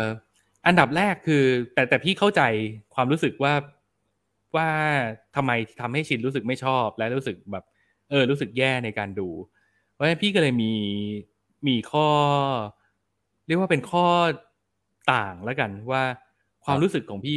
อาจจะเป็นเพราะว่าพี่ฟังชินรีวิวมาแล้วด้วยมั้ง พี่ก็เลยแบบ อะงั้นพยายามหาโหมดในการดูที่เราจะสบายกับมัน แล้วก็ค้นพบโหมดนี้เว้ยอืมนั่นคือพี่ค้นพบว่าเราอาจจะรู้สึกดีขึ้น ได้กว่าเดิมนิดนึงถ้าเราดูเรื่องเวนอม Let There Be Carnage เนี่ยด้วยการมองว่าพระเอกอะ คือไอเวนอมพระเอกไม่ใช่ทอมฮาร์ดี้เอออืมพี่รู้สึกแบบนั้น เออ พี่รู้สึกว่าพระเอกอะ คือเวนอมแล้วไอ้ทอมฮาร์ดี้หรือมันชื่ออะไรนะเอ็ดดี้อะไรสักอย่างอ่าเอ็ดดี้อ่าอืมใช่ครับ เออ แล้วก็ไอเอ็ดดี้นั่นน่ะมันเหมือนเป็นอุปสรรคบางอย่างของของพระเอกของเราด้วยซ้ำพี่รู้สึกว่าถ้าเกิดอ่าอ่าอ่าเออถ้าเรามองแกนเนี้ยเราอาจจะตามเรื่องนี้ไปได้สนุกขึ้นเว้ยเพราะอะไรเพราะว่าถ้าเกิดเราเรามองในแกนนี้นะ ว่าเอ็ดดี้บร็อกโอเค นึกออกแล้วอยู่ดีๆก็ลืมชื่อไอ้บ้าอะคือถ้าเกิดเราเรามองด้วยแกนเนี้ย เราก็จะทวีตได้ว่าไอ้เรื่องเวนอมและด a บีแคนเนจเนี่ยจริง ๆ แล้วมันเป็นเรื่องของเด็ก อัจฉริยะคนหนึ่งที่ในโลกนี้ไม่มีใครเข้าใจมันอะมันมันมันทวีตว่ามันเป็นหนังแบบนั้นได้นึกออกปะมันคือมันอาจจะไม่ได้อัจฉริยะในเชิงแบบสติปัญญานะแต่ว่ามันคือเป็นแบบเด็กคนหนึ่งที่เก่งมากๆอะ เก่งมากๆ แล้วก็แบบสามารถทำอะไรได้เยอะแยะมากมาย เออ มีพลังมากมายมหาศาลแต่เหงา แล้วก็ไม่มีใครเข้าใจมัน แล้วมันต้องมาติดอยู่กับไอ้คนที่ทำตัวเหมือนแบบเหมือนมึงเข้าใจทุกอย่างในโลกแต่มึงก็ไม่เข้าใจกูสักทีแล้วกูก็ไปจากมึงก็ไม่ได้อ่าอ่าอ่า และไอ้คนนี้ก็ต้องแบบดูแลมันนะอืม พี่รู้สึกว่า แกนเรื่องของมันนะมันมีความเป็นแบบนั้นอยู่ แล้วเราก็จะเอาใจช่วยว่าแบบ คือด้วยความที่พี่พี่จะไม่ได้รู้สึกลำคาญหรือรู้สึกหงุดหงิดอะไรกับเวนอมเพราะพี่มองมันเป็นเด็กแล้วอะเพราะเพราะเอาจริง ๆ คือ อายุของมันมาใช้บนโลกนี้มันก็มันก็ประมาณเด็กคนหนึ่งเหมือนกันนะเอออะไรอย่างเงี้ใช่ยใช่เออ พี่มองมันว่ามันเป็นเด็กแบบงี่เง่างองแงเอาแต่ใจคนหนึ่งที่มันก็พยายามค้นหาตัวเอง แล้วก็อยากให้ อยากให้ไอ้ผู้ใหญ่ที่ดูแลมันยอมรับมันอะอืมเอออืมไอเอ็ดดี้บล็อกมันก็เหมือนเป็นคนแบบเหมือนเป็นผู้ใหญ่คนหนึ่งที่แบบต้องมาดูแลไอเด็กที่แบบโคตรเก่งคนนี้อะแต่มันก็ไม่เข้าใจกันสักทีอะไรอย่างเงี้ยเออ พี่รู้สึกว่ามันมีอืมความเป็นแบบนั้นอยู่ แล้วในขณะเดียวกันคือ ในอีกมุมหนึ่งคือ เรารู้สึกว่าแมสเซจหลัก ๆ ที่ไอเรื่องเวนอมมันพยายามจะสื่อสารมา มันก็คือความแบบ จริง ๆ มันเหมือนสิ่งที่เราคุยกันอยู่ตลอดอะว่า มันคนเรามันไม่ได้ต้องเห็นถูกต้องตรงกันไปด้วยตลอดเวลาก็ได้อะเพราะมันไม่ได้มีใครสมบูรณ์แบบ มันครับไอสิ่งเนี้ย มันจะถูกเล่าผ่านความขัดแย้งอะของตัวเวนอมกับเอ็ดดี้ที่บางทีมันมันก็จะขัดแย้งกัน แต่ว่ามันก็ไม่ได้มีใครถูกร้อยเปอร์เซ็นต์ในในในทุก ๆ เรื่อง มันก็จะต่างกับไอตัวคาร์เนจอะที่ที่เป็นเศษซากของเวนอมที่ไปอยู่กับไอฆาตกรโรคจิต แล้วไอ้สองตัวเนี้ย มันแบบ โอ้โห มัน perfect combination อะ มันแทบจะเห็นเห็นถูกต้องตรงกันไปด้วยทุกเรื่อง แล้วดูสิว่ามันแบบมันนำพาไปสู่ความชิบหายวายป่วงได้ขนาดไหน อะไรอย่างเงี้ยในในผลลัพธ์ของการที่แบบโอ้โห มันมีแต่แรงเสริมอะมันไม่ไม่มีแรงต้านกันเลย มันไม่มีคนคอยทักคอยเอะคอยทวงเลยอะไรอย่างเงี้ยอืมอืมอืมอืมเราก็รู้สึกว่าเออมันก็เหมือนเป็นเป็นคู่ความสัมพันธ์ที่มันมันก็ดูน่าสนใจดี เหมือนกับ คู่คู่หนึ่งที่ขัดแย้งกันไปตลอดเวลา แต่มันก็ต้องพยายามประคับประคองให้ผ่านจุดนี้ไปให้ได้ ดึงความสัมพันธ์พยายามเปิดใจพยายามทำความเข้าใจกันเพื่ออยู่ร่วมกันหาทางออกที่ดีที่สุด แต่ในอีกคู่หนึ่งคือมันก็มีแต่แรงเสริมแล้วก็ผลักดันกันไปทำแบบ โอ้โห มึงไม่มีใครห้ามใครเลยอะไรอย่างเงี้ยก็จะไปอีกคู่หนึ่งอืมพี่รู้สึกว่าเรื่องมันเป็นแบบมวลรวมอะมันประมาณนี้ แล้วเรารู้สึกว่าพอตามไปกับเส้นเรื่องเนี้ยแล้วก็ เออ มันก็สนุกดีสนุกดีตามไปได้เรื่อยๆ แต่ก็เป็นอย่างที่ชินบอกจริง ๆ นะ คืออย่างพวกความอลังการหรือความ action ความลุ้นระทึกอะไรอย่างเงี้ย มันมันถือว่าน้อยถ้าเทียบกับหนังซูเปอร์ฮีโร่เรื่องอื่น ๆ มันค่อนข้างที่จะไปเทน้ำหนักให้กับความสัมพันธ์ซะเยอะเลยแหละ ซึ่งถ้า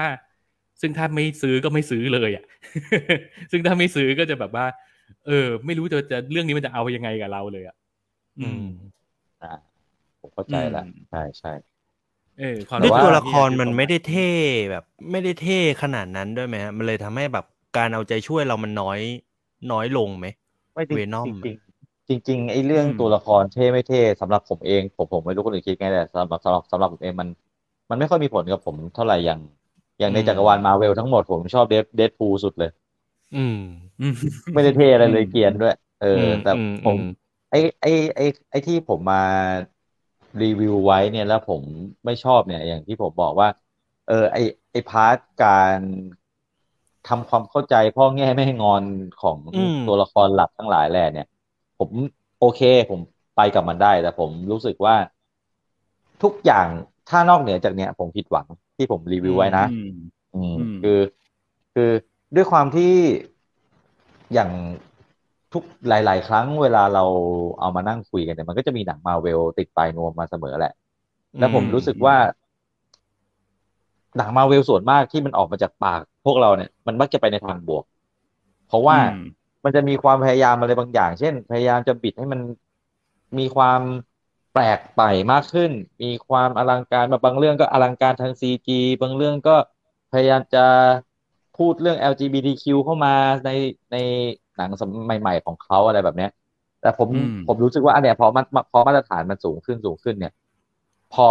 ผมได้ดูเวนอมภาคสองเนี่ย แล้วผมรู้สึกว่ามันแค่ทำได้ต่ำกว่ามาตรฐาน หรือทำได้ต่ำกว่าที่ผมแอบคาดหวังไว้หรือเปล่า เพราะว่าอย่างที่บอกว่าในในภาคแรกเนี่ยผมชอบมากเวนอมเนี่ยอืมแต่พอมันมาภาคสองเนี่ยอืมเราก็เลยรู้สึกผิดหวัง เพราะว่าภาคแรกเราชอบมันมาแล้วไง อืมอืมใช่ คือแบบนั้นอย่างมากกว่าอย่างตัวผมอะผมยังไม่ได้ดูเวนอมเลยแม้แต่ภาคเดียว คือผมมันไม่อืมชอบความง้องแงงงุ้งยิงของของระหว่างตัวเวนอมกับตัวทอมฮาร์ดี้อะมันเอโอ้อโหมันมันกวนตีนดีนะ part นั้นน่ะอืผมไม่ค่อยจริงๆเวชอบอะไรอย่างเวนั้นนอมไงเนี่ย ผมชอบมาตั้งแต่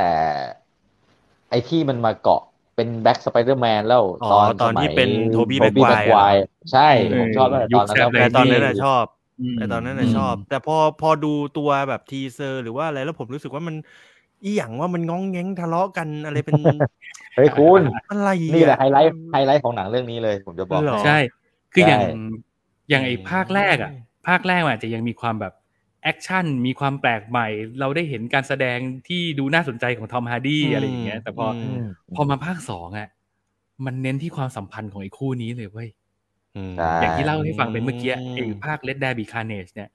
มันอืมมันดีไซน์ตัวละคร Carnage มาเพื่อให้เป็นคู่เทียบความสัมพันธ์เลยด้วยซ้ำอะว่าแบบอืมใช่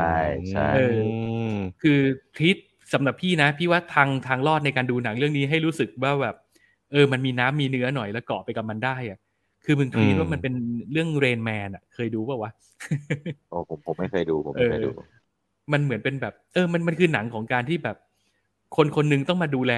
อีกคนหนึ่งอะ เออที่ ไอไอคนที่ต้องได้รับการดูแลมันก็เป็นคนที่แบบพิเศษเหลือเกินนะมึงมีพลังที่จะทำอะไรได้มากมายมหาศาลแต่ว่า มึงรู้จักทุกอย่างแค่มึงไม่รู้จักโลกนี้แค่นั้นเองอะไรอย่างเงี้ยอืมเออ และไอคนที่ต้องดูแลมันอืมก็ต้องแบบพยายามเหลือเกินที่ต้องเข้าใจมันนะเออพี่รู้สึกว่าตัวแกนหลักๆ ที่ที่ทำให้พี่ยึดเกาะไปกับหนังเรื่องนี้เรื่องนี้ได้มันก็คือแกนเนี้ย อืม อืมแล้วก็อ่าโอเคผมเข้าใจละเออ ถ้าดูไปแล้วก็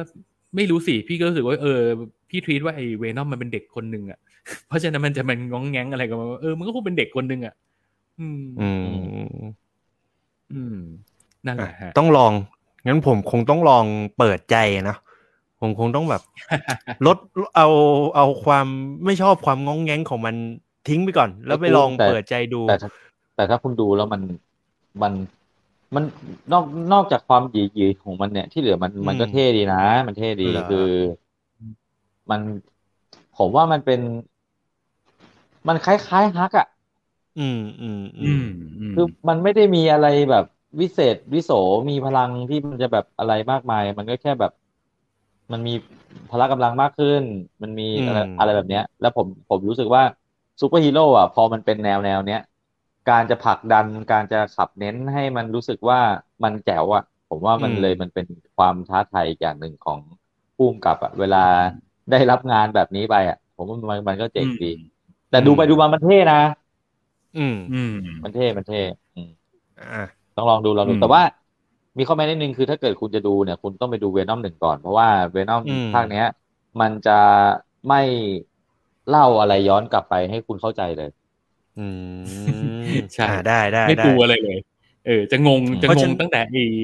ไอซิมไบโอดเลยว่ามันมายังไงอะอืมเออเพราะฉะนั้นถ้าอืมมันเป็นของมาเวลก็แปลว่าดิสนีย์พัทฮอสตาน่าจะมีภาคแรก หรือว่าในผมคิดว่า Netflix มีไม่มี Netflix ในไม่เน็ตฟลิกเนอะมีภาคสองเลย โอเค เดี๋ยวผมต้องไปใช่หาก่อนว่าแล้วเดี๋ยวลองใช่เซิร์ชดูเลยอะลองเสิร์ชดูแล้วกันโอเคเอองั้นสรุปโดยรวมก็คือฮิฮิเคียร์ก็มีมุมที่ชอบกับหนังเรื่องนี้ ใช่ผมรู้สึกว่าผมดูได้ สนุกสนุกเพลินๆ แต่ก็อืมถอดความคาดหวังออกไปหมดสิ้น เพราะว่าผมอืมฟังจากที่คุณรีวิวมาแล้วผมว่าโอเค งั้นผมถอดความคาดหวังออกไปทั้งหมด แล้วก็ลองหาดีไซน์การดูที่จะแบบว่า เออทำให้เรื่องนี้มันดูน่าสนใจขึ้น ซึ่งก็เฮ้ยก็เป็นอย่างที่เล่าให้ฟังไป ก็ดูได้เพลินมีๆสนุกดี อืมมีมีมีมีมีภาคแรกดิสนีย์พัทมีฮอสตาไหนมีภาคแรกนะอ่าครับโอเคโอเค คุณโอมอ่าดูเลยครับคุณดูเลยดูเลยเนี่ย สนุกไปสนุกตามดูกันได้ไปตามดูกันได้ หรือถ้าคุณผู้ชมครับผู้ฟังถ้าผมดูแล้วรู้สึกอะไรยังไงก็มาคอมเมนต์บอกกันได้นะครับ ว่าชอบไม่ชอบอืมอะไรยังไงนะจ๊ะครับ โอเคอะผมส่งการบ้านไปแล้วเดี๋ยวคุณโอมมามินามาตะเลยดีกว่า ได้ครับ มินามาตะจริง ๆ มันน่าจะเล่าได้ไม่ไม่เยอะ เพราะว่าสุดอืมท้ายแล้วมัน มันก็เป็นเรื่องที่สร้างจาก เรื่องจริงอะเนาะอืมเอาเหตุการณ์ผมพอจะเข้าใจแหละว่าจากเรื่องจริงมาสร้างว่ามันน่าจะเล่ายาก เพราะว่าอืมมันอ่านมันอ่านแค่สองมันสนะรุครัปบหนังเรื่องนี้ได้แค่เออในสองบรรทัดเองสองโดยสสาอมงบรรทัดที่เหลือจมันบแล้วเป็นเรื่องของอืมระหว่างทางอะ ใช่เออผมซึ่งเข้าใจอันเนี้ยผมเล่าเรื่องย่อคร่าวๆก็แล้วกันก็คือว่ามินามาตะเนี่ยมันเป็นเหตุการณ์มันเป็นเรื่องราวที่เกิดขึ้นของช่างภาพคนหนึ่งเขาเป็นอืมช่างภาพที่ชื่อว่าคุณ W. Eugene Smith อืมคนนี้เป็นช่างภาพที่มีชื่อเสียงมาก เขาโด่งดังจากการถ่ายภาพสงครามในอืมในพวกสงครามโลกครั้งที่สอง ซึ่งเหตุการณ์เนี้ยมันเกิดขึ้นราวปีประมาณ 1971 ที่คุณ W. Eugene เนี่ยเขาได้เข้าไปทำอ่าถ่ายภาพ เกี่ยวกับเมืองเมืองหนึ่งที่ที่ชื่อว่าเมืองอ่าเมืองมินามาตะ จังหวัดคุมาโมโตะประเทศญี่ปุ่น ซึ่งที่นี่เนี่ยอืมันพี่หมีมีพี่หมีโลกอ่ามันมีอืมโรคโรคหนึ่งที่ชื่อว่าโรคมินามาตะเนี่ย มันช่วงนั้นกำลังระบาด เพราะว่ามันเกิดจากโรงงานโรงงานหนึ่งเนี่ยเขาปล่อยของเสียลงทะเล ซึ่งไอเมืองมินามาตะตรงนี้มันเป็นเมืองที่ทำประมง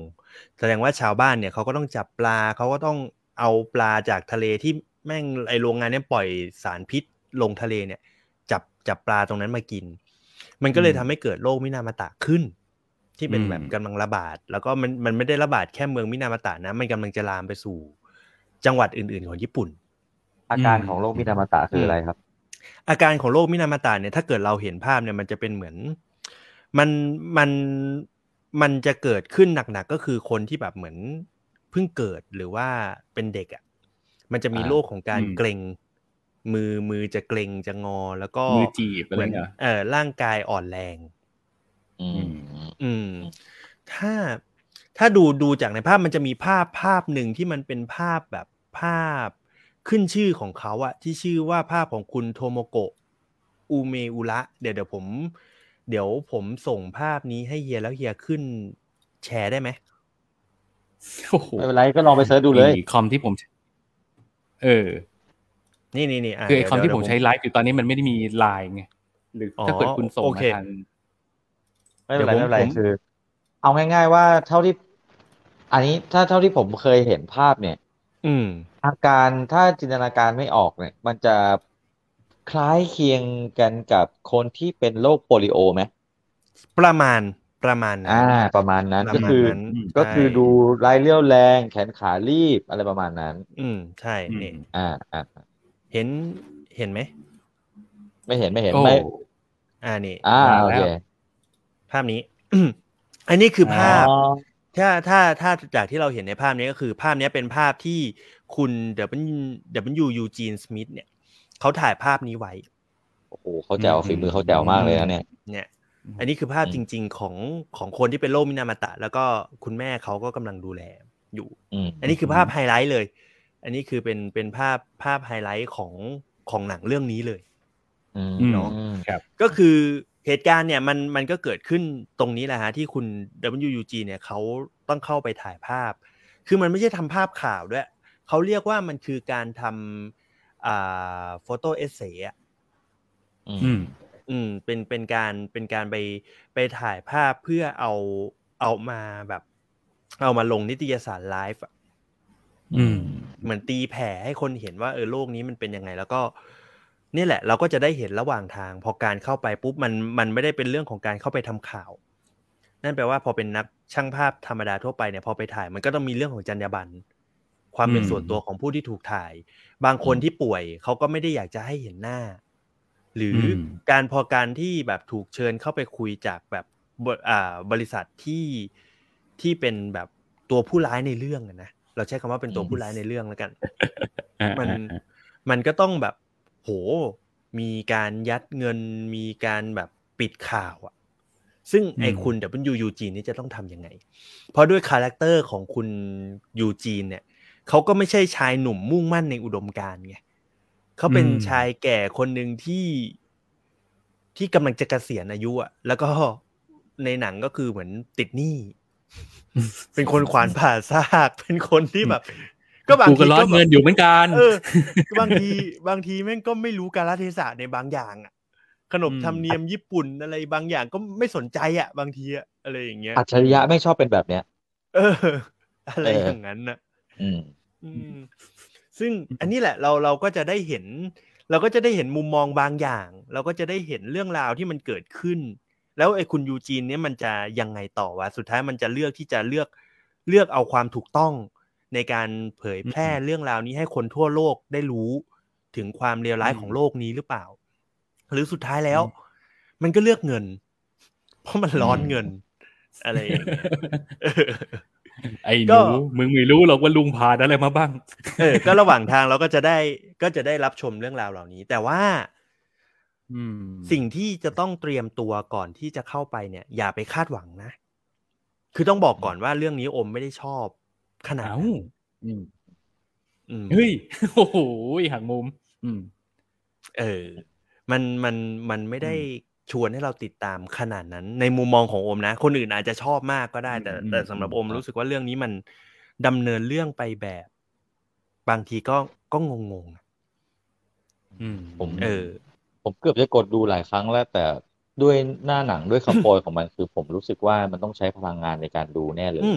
ผมผมอยากให้พวกคุณสองคนได้ดูนะ คือผมอยากรู้ว่าพวกคุณสองคนอยู่ฝ่ายไหน คือคือผมเนี่ยอยู่ในฝ่ายเฉย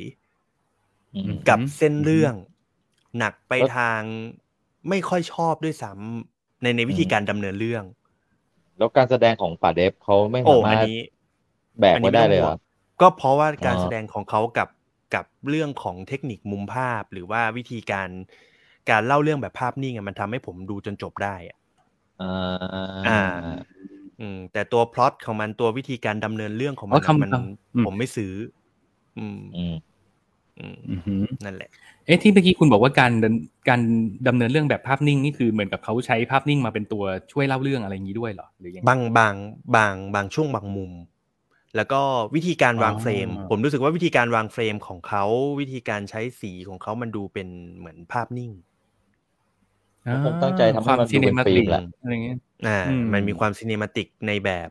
ในแบบหนึ่งในแบบภาพนิ่งของมันอยู่ อืมอืมอืมโอเคซึ่งซึ่งการให้เราเล่นเล่นเล่นเทคนิคการใช้ภาพขาวดำในบางจุดบางช่วงบางตอนอะไรอย่างเงี้ยอันนี้ก็น่าสนใจนะ แล้วก็มันมีการตัดสลับกับแบบ อือหืออ่าฟุตเทจจริง ๆ บางบางช่วงบางตอนเข้ามาอะไรอย่างเงี้ยมันก็เลยทำให้เออวิธีการดำเนินเรื่องมันดู มันดูเอาอยู่เอาเอาเอาเอาผมอยู่ แต่แต่อือหือด้วยเนื้อหา เออวิธีการเขาเรียกว่าอะไรการการเขียนบทมันผมไม่ซื้ออะอืม อืมอะไรอย่างนั้นอืมมคือเขา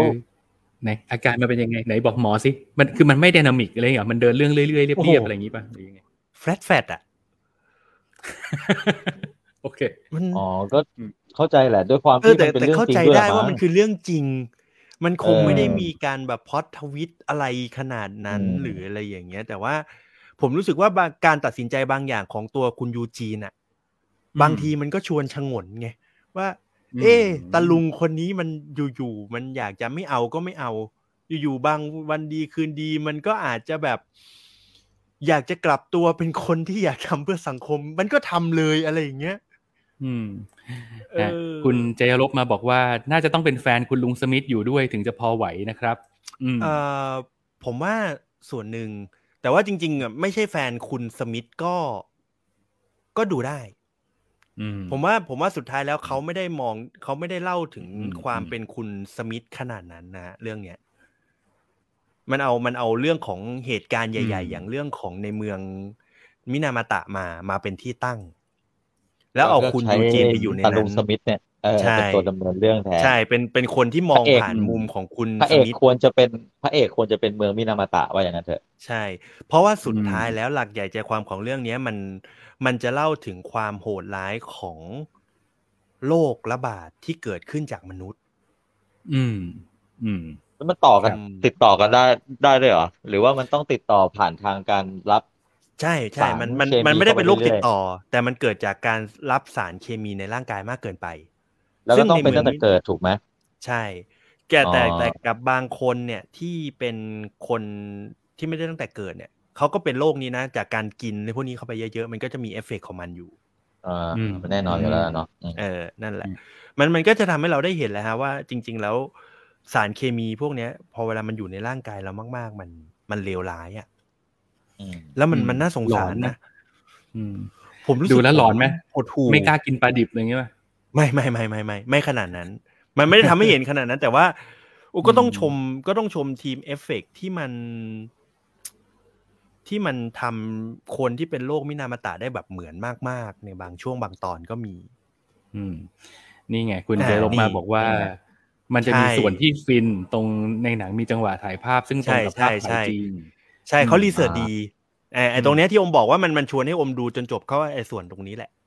อืม ซึ่งมาเนี่ยแหละถ้าเกิดเป็นเป็นแฟนของคุณลุงสมิธมาอยู่แล้ว ก็จะกรี๊ดใช่ไหมว่าแบบอ่าโอ้ยใช่จังหวะนี้เป็นภาพนี้อ๋ออ่าภาพนี้นี่หว่าอ่าภพนี้ใช่ ผมก็เข้าใจอะไรพี่อเจย่างแล้นั้วนครับอะไรอย่างนั้นอืมอ่ามีจังหวะกรี๊ดกรี๊ดอยู่ คือฟังจากที่ใช่เล่ามาแล้วพี่ไปแบบ ไปนึกถึงอีกเรื่องหนึ่งไม่รู้ไม่รู้พวกเรามีใครได้ดูหรือเปล่า เรื่อง Dark Water ที่ผมคุณผมน่าจะเคยดูผ่านคุณมาร์ครัฟฟาโล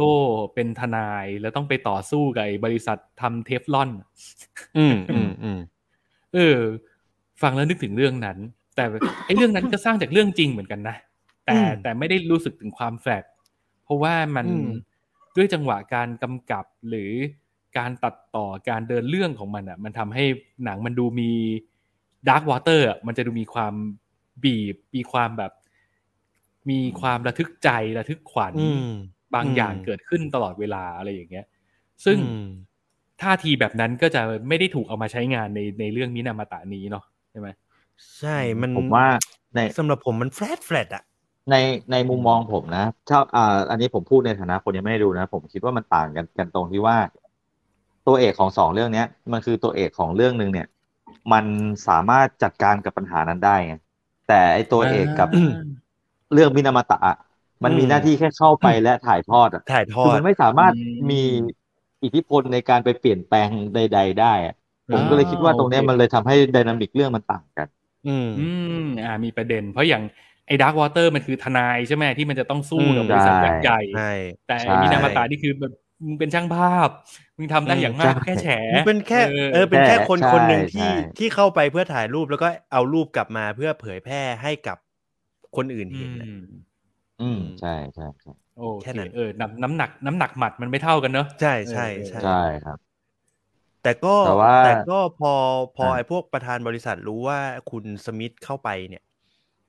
มันก็เป็นเรื่องใหญ่เหมือนกันนะ อะไรอย่างเงี้ยเหมันมีความแอบเขินอายนิดนึงอะว่าแบบเอ้ยช่างภาพระดับนี้มาถ่ายชั้นมาแฉความลับของชั้นอะไรอย่างเงี้ยอ่าอ่าแน่นอนอยู่แล้วแหละเนาะก็จะมีอะไรอย่างนั้น มึงใช้คำว่าเขินอายด้วยมันดูคิมิโนโตะไงไม่รู้เออเอาก็นี่แบบหนังบ้ามันอย่าหนังถ่าย บ้าน่ะอย่าถ่ายไม่เอาไม่เอาหนังมันญี่ปุ่น คุณยังแบบอะไรนะมินามาตะอิไตอิไตได้เลยผมมันมีอยู่ในหนังสือเรียนจริงเออ คุณยังเอาสองโลกนี้มารวมกันได้เลย แต่ว่าแต่ว่าผมอะด้วยความที่เป็นเป็นแฟนคลับของเมืองสปริงฟิลด์มา ผมเลยรู้สึกว่าอืมเมืองสปริงประชาชนชาวสปริงฟิลด์เนี่ยเขาได้รับผลผลกระทบเรื่องนี้มามากกว่ามินามาตะอืมสปริงฟิลด์นี่เผื่อใครตามไม่ทันก็คือ ประชาชนจากเรื่องซิมสันนั่นเองอืมคือเป็นประชาชนอืมประชาชนเมืองนี้คือได้รับมันทุกอย่างแล้ว ไม่ว่าจะกำมันตรังสีไม่ว่าจะอะไรก็ตามก็อืมน่าจะหนักหนากว่านี้แหละ อ่านะๆอืม ตัวเหลืองกันทั้งเมืองเลย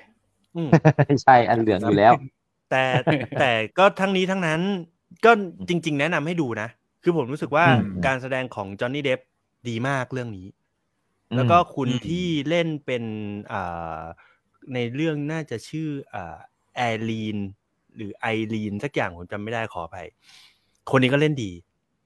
รวมถึงเราเราจะได้เห็นนักแสดงชาวญี่ปุ่น เยอะแยะไปหมดเลยในเรื่องนี้ ซึ่งแต่ละคนก็เล่นดีมาก ๆ ผมรู้สึกอืมว่าการกำกับการแสดงของเรื่องนี้ดี ดีมากเออแต่อืมการป่าวางเดฟเฟรมสผมวยว่ามากป๋าเดฟเขาเป็นอีกคนหนึ่งนะที่ผมนึกไม่ออกอะว่ามีผลงานเขาในเรื่องไหนที่ผมไม่ชอบการแสดงเขาอะเราจะชมว่าเขาเทพรับบทไหนก็ได้ หรือเราจะชมว่าเขาเลือกรับบทดีวะ อืม ผมว่ามันมันมันจะมีมันจะมีบางเรื่องที่ผมเฉยกับเขา The Tourist อืมผมเฉย The Tourist อืมที่เล่นกับแองเจลิน่าโจลี่แองเจลิน่าโจลี่เออไอเรื่องนั้นผมเฉย Public Enemy ผมก็เฉยนะ กับการแสดงของป่านะ คือต้องบอกว่าเราเห็นเขาเล่นเป็นตัวประหลาดจน จนพอเขาเล่นเป็นคนปกติ แล้วมันไม่มีอะไรน่าจดจำอะใช่แต่ผมมาชอบ แต่ผมชอบชอบเขาเล่นเรื่องเอ็ดเวิร์ดเอ็ดเวิร์ด Edward มือเอสไก่แฮนเอออมแล้วก็โลนเลนเจอร์ ที่อืมที่คนด่าเออกันนี่ทั่วไงบ้านก็เล่ทั่วนแบบเมืองเนี่ยเรื่องเนี้ยก็เล่นเป็นเล่นเป็นแต่ตัวประหลาดไงแต่ผมชอบอืมมากเลยนะ Lone Ranger อะอืมอ่าวิลลี่วองกาก็เจ๋งโอ้วิงเออลี่การนี่ Willy Wonka ที่สุดเจ๋ในงใจวิลลี่วองกาเจ๋งเจ๋งเออแจ็คสเปโร่ก็เจ๋งเออแต่และไอ้แต่นี่ไม่แต่เรื่องเนี้ยอืมมินามาตะเนี้ยก็เป็นอีกเรื่องหนึ่งที่เขาเล่นเป็นคนธรรมดา แต่ว่าเขาเล่นดี เอาอยู่ อ่าเอาอยู่ข้เอาใจอยู่เอาอยู่ อืม ไม่ไม่รู้ว่าที่เขาเมาส์กันมันเป็นเรื่องจริงหรือเปล่าที่เขาบอกว่า ตอนเล่นเป็นแจ็คสเปโร่อะคือป๋าเดฟแกต้องใส่บลูทูธไว้ในหูให้คนบอกบทตลอดเวลา เพราะแกจะไม่จำอืมบทเว้ยเอาอ๋อแกจะเอาเวลาไปทุ่มเทกับ acting ไม่รู้แหละ คือแกอาจจะเซอร์ก็ได้ไงแบบ method method ก่อนอะอ๋อแบบเออกูไม่จำอือะมกูแค่ react ไปแค่นั้นเองมึงบอกแล้วกันว่าต้องพูดว่าอะไรอะไรเงี้ยอืมเออโอ้แต่ถ้ามันเป็นอย่างนั้นจริงทำผมว่าโคตรแกไหวพริบแกดีมากเลยนะ อืมอืม โอ้โหแต่แกต้องเข้าเป็นดีไปไปเป็นแจ็คจริง ๆอะถ้าเกิดดีไซน์การแสดงออกมาเป็น เป็นแจ็คสเปโร่ได้ขนาดนั้นก็ต้องนับถือนะเพราะแบบ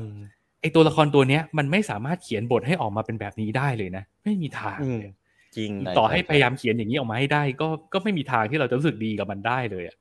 อืมเออคือมันต้องเป็จรินงเขาคจรับริงๆอะที่ออกแบบแล้วแบบเออออกแบบว่าจะเล่นแบบนี้ว่าแบบ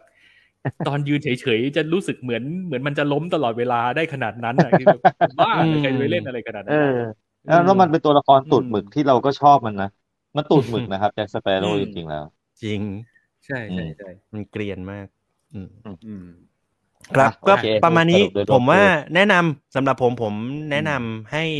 ให้ลองไปดูไปเสพความสวยงามของเฟรมของการอืมของการดำเนินเรื่องด้วยภาพหรืออะไรอย่างเงี้ยอืม เออผมว่าผมว่าเรื่องนี้สวยงาม แล้วก็มันมีตัวละครตัวหนึ่งที่ผมชอบมาก ๆ ที่เล่นเป็นคุณพ่อในเรื่อง about time อะเขาก็มีเล่นด้วยเนี่ยอ่าเอออืมอืมเป็นนักแสดงเออในใจผมอีกคนหนึ่งแม่พูดถึงเรื่อง about time แล้วเดี๋ยวไว้ E- EP หน้าผมจะชวนคุยนิดนึงคือมันมีประเด็นในใจผมมานานนานมากแล้วล่ะใช่สิโอ้โหโอ้ย เฮ้ยนี่เราเราควรจะต้องไปดูทวนมันอีกรอบหนึ่งเพื่อจะมาคุยด้วยใช่ใช่ใช่ใช่ไปทวนกันก่อน เรื่องนี้เป็นเรื่องที่ผมชอบมาก about time เนี่ยโอ้โหอุ้ยแต่มันจะคุยไม่ได้ เพราะว่าส่วนที่ผมอยากคุยอะมันจะสปอยเลย เออข้ามไปอุ๊ยข้ามไปแต่แล้วกันอะทิ้งแต่ไว้ให้อยากผมว่ารู้แล้วกัน about time นี่คือ อะคุณผู้ฟังถ้าเกิดใครฟังอยู่ไปดู about time มานะครับ ให้กันบ้านคนฟังเนี่ยเหรอให้กันบ้านคนฟังไม่คำคำถามนี้ผมเคยถามกับคุณโอมแล้ว แล้วคุณโอมกับผมมาเลือกคนละทางไง อืมอือืมอืมมเดี๋ยวว่ากันมัเดี๋ยวโหว่าดกันร้ายมันจะโหดร้ายกับความรู้สึกผมมากเลยนะ การดู about time เนี่ยยิ่งแบบเออไอประเด็นแบบพ่อลูกย้อนเวลานั่นไปน่ะสิแก้ความประเด็นนี้แหละ ประเด็นนี้แหละโอ้โหที่ผมติดอะที่ผมติดอยู่ในใจมันคือประเด็นนี้เลยอ่านี่แหละอืมอืมมันเป็นหนังในใจผมจริงนะเรื่องเนี้ยอืมสุดยอดอืม ใครบอกอะว่าหนังรัก เดี๋ยวจะดีกันก่อนใครบอกหนังรัก เดี๋ยวเหอะเดี๋ยวเหอะโหดร้ายมันรักแหละพอๆกับแต่บัมัตนเตอร์ไฟโหดร้ายเอฟเฟกเลยเหรอเออมันโหดร้ายหนังมันไม่ใช่หนังรักซะหน่อยอ่าโอ้ยมันทำหน้าหนังโอเคมาซะแบบลอมคอมอืมใช่อืมโอเคครับ ประมาณนี้มินามาตะ เราแนะนำแนะนำจริงๆ คือผมโอว่าเคไปลองดู ทุกคนอาจจะชอบก็ได้ อืม อืมครับ โอเคจ้ะมาสู่เรื่องสุดท้ายของเราในค่ำคืนนี้นะครับ จากการครับแนะนำของคุณฤทธิ์ซึ่งวันนี้ไม่มาด้วยฮะไม่ไม่มาแสดงตัวเลยเนี่ยคุณฤทธิ์อ่าไม่มาแสดงตัว อะโอเค ก็จะบอกว่า คุณผู้ฟังของเราคนหนึ่งนะครับ ชื่อคุณฤทธิ์แนะนำมาว่าให้ดูเรื่อง Hustle ตอนแรกผมกะจะไปดู Drive My Car แต่ว่าโอเคถ้าไหนมีคน request มาว่าให้ดู Hustle ก็ดูก่อนละกัน แล้วก็ไปทำตามที่สัญญามาแล้วนะครับ อืม Hustle นี่เป็นหนังน่าจะเป็นออริจิน l ล Netflix มั้ง เข้าฉายมาเมื่อเร็วๆนี้เลย เป็นเรื่องของคุณอดัมแซนเลอร์นะครับ เล่นเป็นอืมตัวละครที่ชื่อว่าสแตนลีย์ชูการ์แมนอืมชื่อมันจะแปลกๆหน่อยนะชูการ์แมนเหมือนเป็นแบบหนุ่มหวานอะเอออมชื่อสแตนลีย์ไอ้สแตนลีย์เนี่ย มันประกอบอาชีพเป็น scout เว้ยคือทำงานอยู่ในอยู่ในวงการ NBA อืม NBA ก็คือวงการบาสอาชีพของอเมริกานะครับ คุณสแตนลีย์เนี่ยเขาเป็นลูกจ้างของทีมฟิลาเดลเฟีย 76ers อืมทำหน้าที่เดินทางไปทั่วโลกเพื่อไปมองหาเด็กใหม่ พวกนักครับกีฬาดาวรุ่งต่างๆ ที่แบบอะไอคนนี้อยู่ยุโรปคนนี้อยู่เอเชียอะไรเงี้ยโอ้โหแอฟริกาคือมันเดินทางไปทั่วโลก เพื่อที่จะไปหาอืม นักบาสเก่งๆ คนใหม่ๆ มา เพื่อที่จะมาดึงเข้าทีม อืมครับ แล้วในช่วงต้นของการเล่าเรื่องเนี่ย เราก็จะเห็นเลยว่า ไอ้สแตนลีย์นี่มันเป็นคนแบบมาตรฐานสูงอะ่ะ คืออมแล้วแล้วมันเป็นคนแบบโอ้โหตามันเหี่ยว มันมองขาดว่าแบบนักบาสคนไหนคือ คนนี้คือปั้นได้ คนนี้ปั้นไม่ได้ คนนี้อืมจะมีปัญหาถ้าเกิดไปเล่นกับระบบของทีมซิกเซอร์ที่มีกันอยู่อะไรอย่างเงี้ย แล้วมันก็ ไอ้ด้วยความที่มันมาตรฐานสูงอะไรของมันเนี่ย มันก็ทำให้ตัวมันเองก็ไม่ได้เป็นที่ปลาบปลื้มของของคนที่เป็นผู้บริหารทีมในช่วงเวลานั้น อืม แต่ว่าด้วยความที่ทำงานมานาน แล้วก็ซื่อสัตย์กับทีมมาก มันมีตัวเจ้าของทีม อะต้องเล่าชาร์ตก่อนว่า มีเจ้าของทีมที่เป็นแบบรุ่นใหญ่ละแก่ๆละ คนนี้ก็คือเป็นคนควบคุมทุกอย่าง แล้วตัวลูกชายของเจ้าของทีมอะก็มาเป็นผู้บริหารทีมอยู่ ตัวสแตนลีย์เนี่ยมันไม่ถูกกับไอตัวลูกชายที่เป็นผู้บริหาร แต่เจ้าของทีมอะก็ยังยังเลิฟมันอยู่อะ เอามันมาทำงานตั้งตั้งแต่หนุ่มๆอะไรอย่างเงี้ยตัวเจ้าของทีมก็เห็นว่าเฮ้ยมึงเป็นคนทำงานเก่งมึงมึงทำงานดี แล้วมึงเข้าใจทีมของเราอย่างดี กูเชื่อว่ามึงจะทำให้ทีมเราดีกว่านี้แน่เลยสแตนลีย์มึงมาเป็น อยู่ทีมโค้ชไหมมาเป็นผู้ช่วยโค้ชซึ่งสแตนลีย์มันก็ดีใจมาก เพราะว่าเอาจริง ๆ แล้วอะมันใฝ่ฝันมาตลอดว่ามันอยากเป็นโค้ชคือแล้วมันก็ไม่ได้ชอบอาชีพแมวมองที่ต้องเดินทางไปทั่วโลกแบบนี้ เพราะว่าตัวมันเองก็มีลูกมีเมียแล้วมีครอบครัวแล้วการประกอบอาชีพนี้เนี่ย กูไม่เคยได้อยู่กับครอบครัวกูเลยกูต้องเดินทางตลอดเวลา เจอหน้าลูกก็เจอแค่กันในเฟซไทม์อะไรอย่างเงี้ย คุยกันมันก็รู้สึกว่าแบบ มันอยากกลับมาลงหลักปักฐานอยู่กับครอบครัวมันใช้เวลากับครอบครัว ถ้าการได้มาอยู่ในทีมโค้ชอะเฮ้ยมันจะได้แบบชีวิตมันจะได้คอมพลีทอะได้ทำงานที่มันชอบได้ใช้เวลากับครอบครัวจริง ๆ ซึ่งมันก็แบบขอบคุณเจ้าของทีมมากๆที่ให้โอกาสนี้กับมัน ดีใจมากกลับบ้านไปบอกเมีย คนที่เล่นเป็นเมียคือควีนลาติฟาก็แบบว่าเออน่ารักดี ก็แบบโอ้เฮฮากันมีความสุขชีวิตนี้คอมพลีทแล้ว จนแล้วจนรอดตกดึกคืนนั้น เจ้าของทีมเสือกตาย ความฝันพังทลายลงไปในบัตรดล เช้าวันรุ่งขึ้น ไอตัวเจ้าของทีม พอตายไปแล้ว ตัวลูกชายมันที่เป็นผู้บริหารอยู่ ก็ขึ้นมามีอำนาจมากกว่าเดิมอีก ก็เลยแบบว่า เอางี้แล้วกัน คือรู้แหละ รู้แหละว่าอยากอยู่ทีมโค้ดอะรู้แหละว่าไม่อยากมาแบบไปเดินสายไปหาผู้เล่นใหม่แล้วอะไรเงี้ย เออเอางี้ไหมไปหามาอีกสักคนหนึ่งแล้วกัน ไปหามาอีกสักคนหนึ่งคือ เอาไอ้คนที่คิดว่าพอเข้ามาแล้วมันจะทำให้ Sixers ของเราได้เป็นแชมป์ปีนี้เออไปหาคนนั้นมาให้หน่อย แล้วเดี๋ยวจะให้มาอยู่ทีมโค้ชจริง ๆ ซึ่งไอ้คำพูดคำนี้เนี่ย มันแบบฟังดูก็รู้ว่าจริง ๆ แล้วมันคือแค่แบบปัดปัดไปให้มันพ้นๆอะมันมันไม่ได้ยื่นข้อเสนอนี้ให้จริง ๆอะ แต่ยังไงได้ ไอ้สแตนลี่มันก็ต้องทำอืม เพราะฉะนั้นมันก็คือเพื่อที่จะเดิมพันในชีวิตการทำงานของมันอะ มันก็เลยต้องแบบอะโอเค ไปก็ไป ไหนไหนไหนให้ไปที่ไหน อะปรากฏว่า อะให้ไปที่สเปน ก็ไป พอไปถึงปุ๊บก็พบว่า เอ้า ไอ้นักกีฬามหาลัยที่ให้มันมาดูมันไม่ได้ work ขนาดนั้นน่ะ มันไม่มีทางที่เราเอาตัวนี้ไปแล้วมันจะแบบ นำพาความเป็นแชมป์มาให้ทีมเราได้เลยมันมันนี่มันไม่ใช่มันไม่ได้เป็น ไม่ได้เป็นตัวนักนักกีฬาที่เราอยากได้เข้าทีมมาแน่ๆไอ้สแตนลี่ก็เซ็งแล้วว่าแบบโอ้โห แล้วกูจะยังไงดีวะเนี่ย เดินไปตามข้างถนน เดชะบุญ ไปเจอคนที่มันเล่น street บาสกันอยู่ เล่นบาสกินตังกันเนี่ยแหละ ตัวต่อตัวกันบ้างเล่นเป็นทีมบ้างอะไรอย่างนี้ไอ้สแตนลี่ก็ไปยืนดู แล้วมันก็ได้พบ คนที่ชื่อว่าโบครูซโบครูซนี่คือเป็นวัยรุ่นอายุยี่สิบต้นๆ ชาวสเปน เล่น street บาสอยู่แล้วแบบ ทันทีที่เราเห็นแล้วเราก็รู้แหละว่า โอ้โหไอ้นี่มันคือมหาเทพมาจุติ เก่งชิบหายทำได้ทุกอย่างทั้งรุกทั้งรับ defend ก็ดียิงก็แม่น ยิงใกล้ได้ยิงสามแต้มได้คือทำได้ทุกอย่าง อืมแล้วหลังจากนี้ก็เป็นเรื่องของการที่ไอ้สแตนลี่เนี่ย มันต้อง เอาไอโบครูซเนี่ย ไปเข้าทีม Seventy Sixers ให้ได้ โดยที่เนี่ยไม่ได้รับการอนุมัติจากเจ้าของทีมด้วยนะ คือมันมาเจอเอาข้างถนนเนี่ย แล้วมันก็รู้สึกว่าไอ้ตัวตัวเนี้ยใช่ไอ้ตัวเนี้ยใช่ ถ้าเอามาแล้วมันพาทีมไป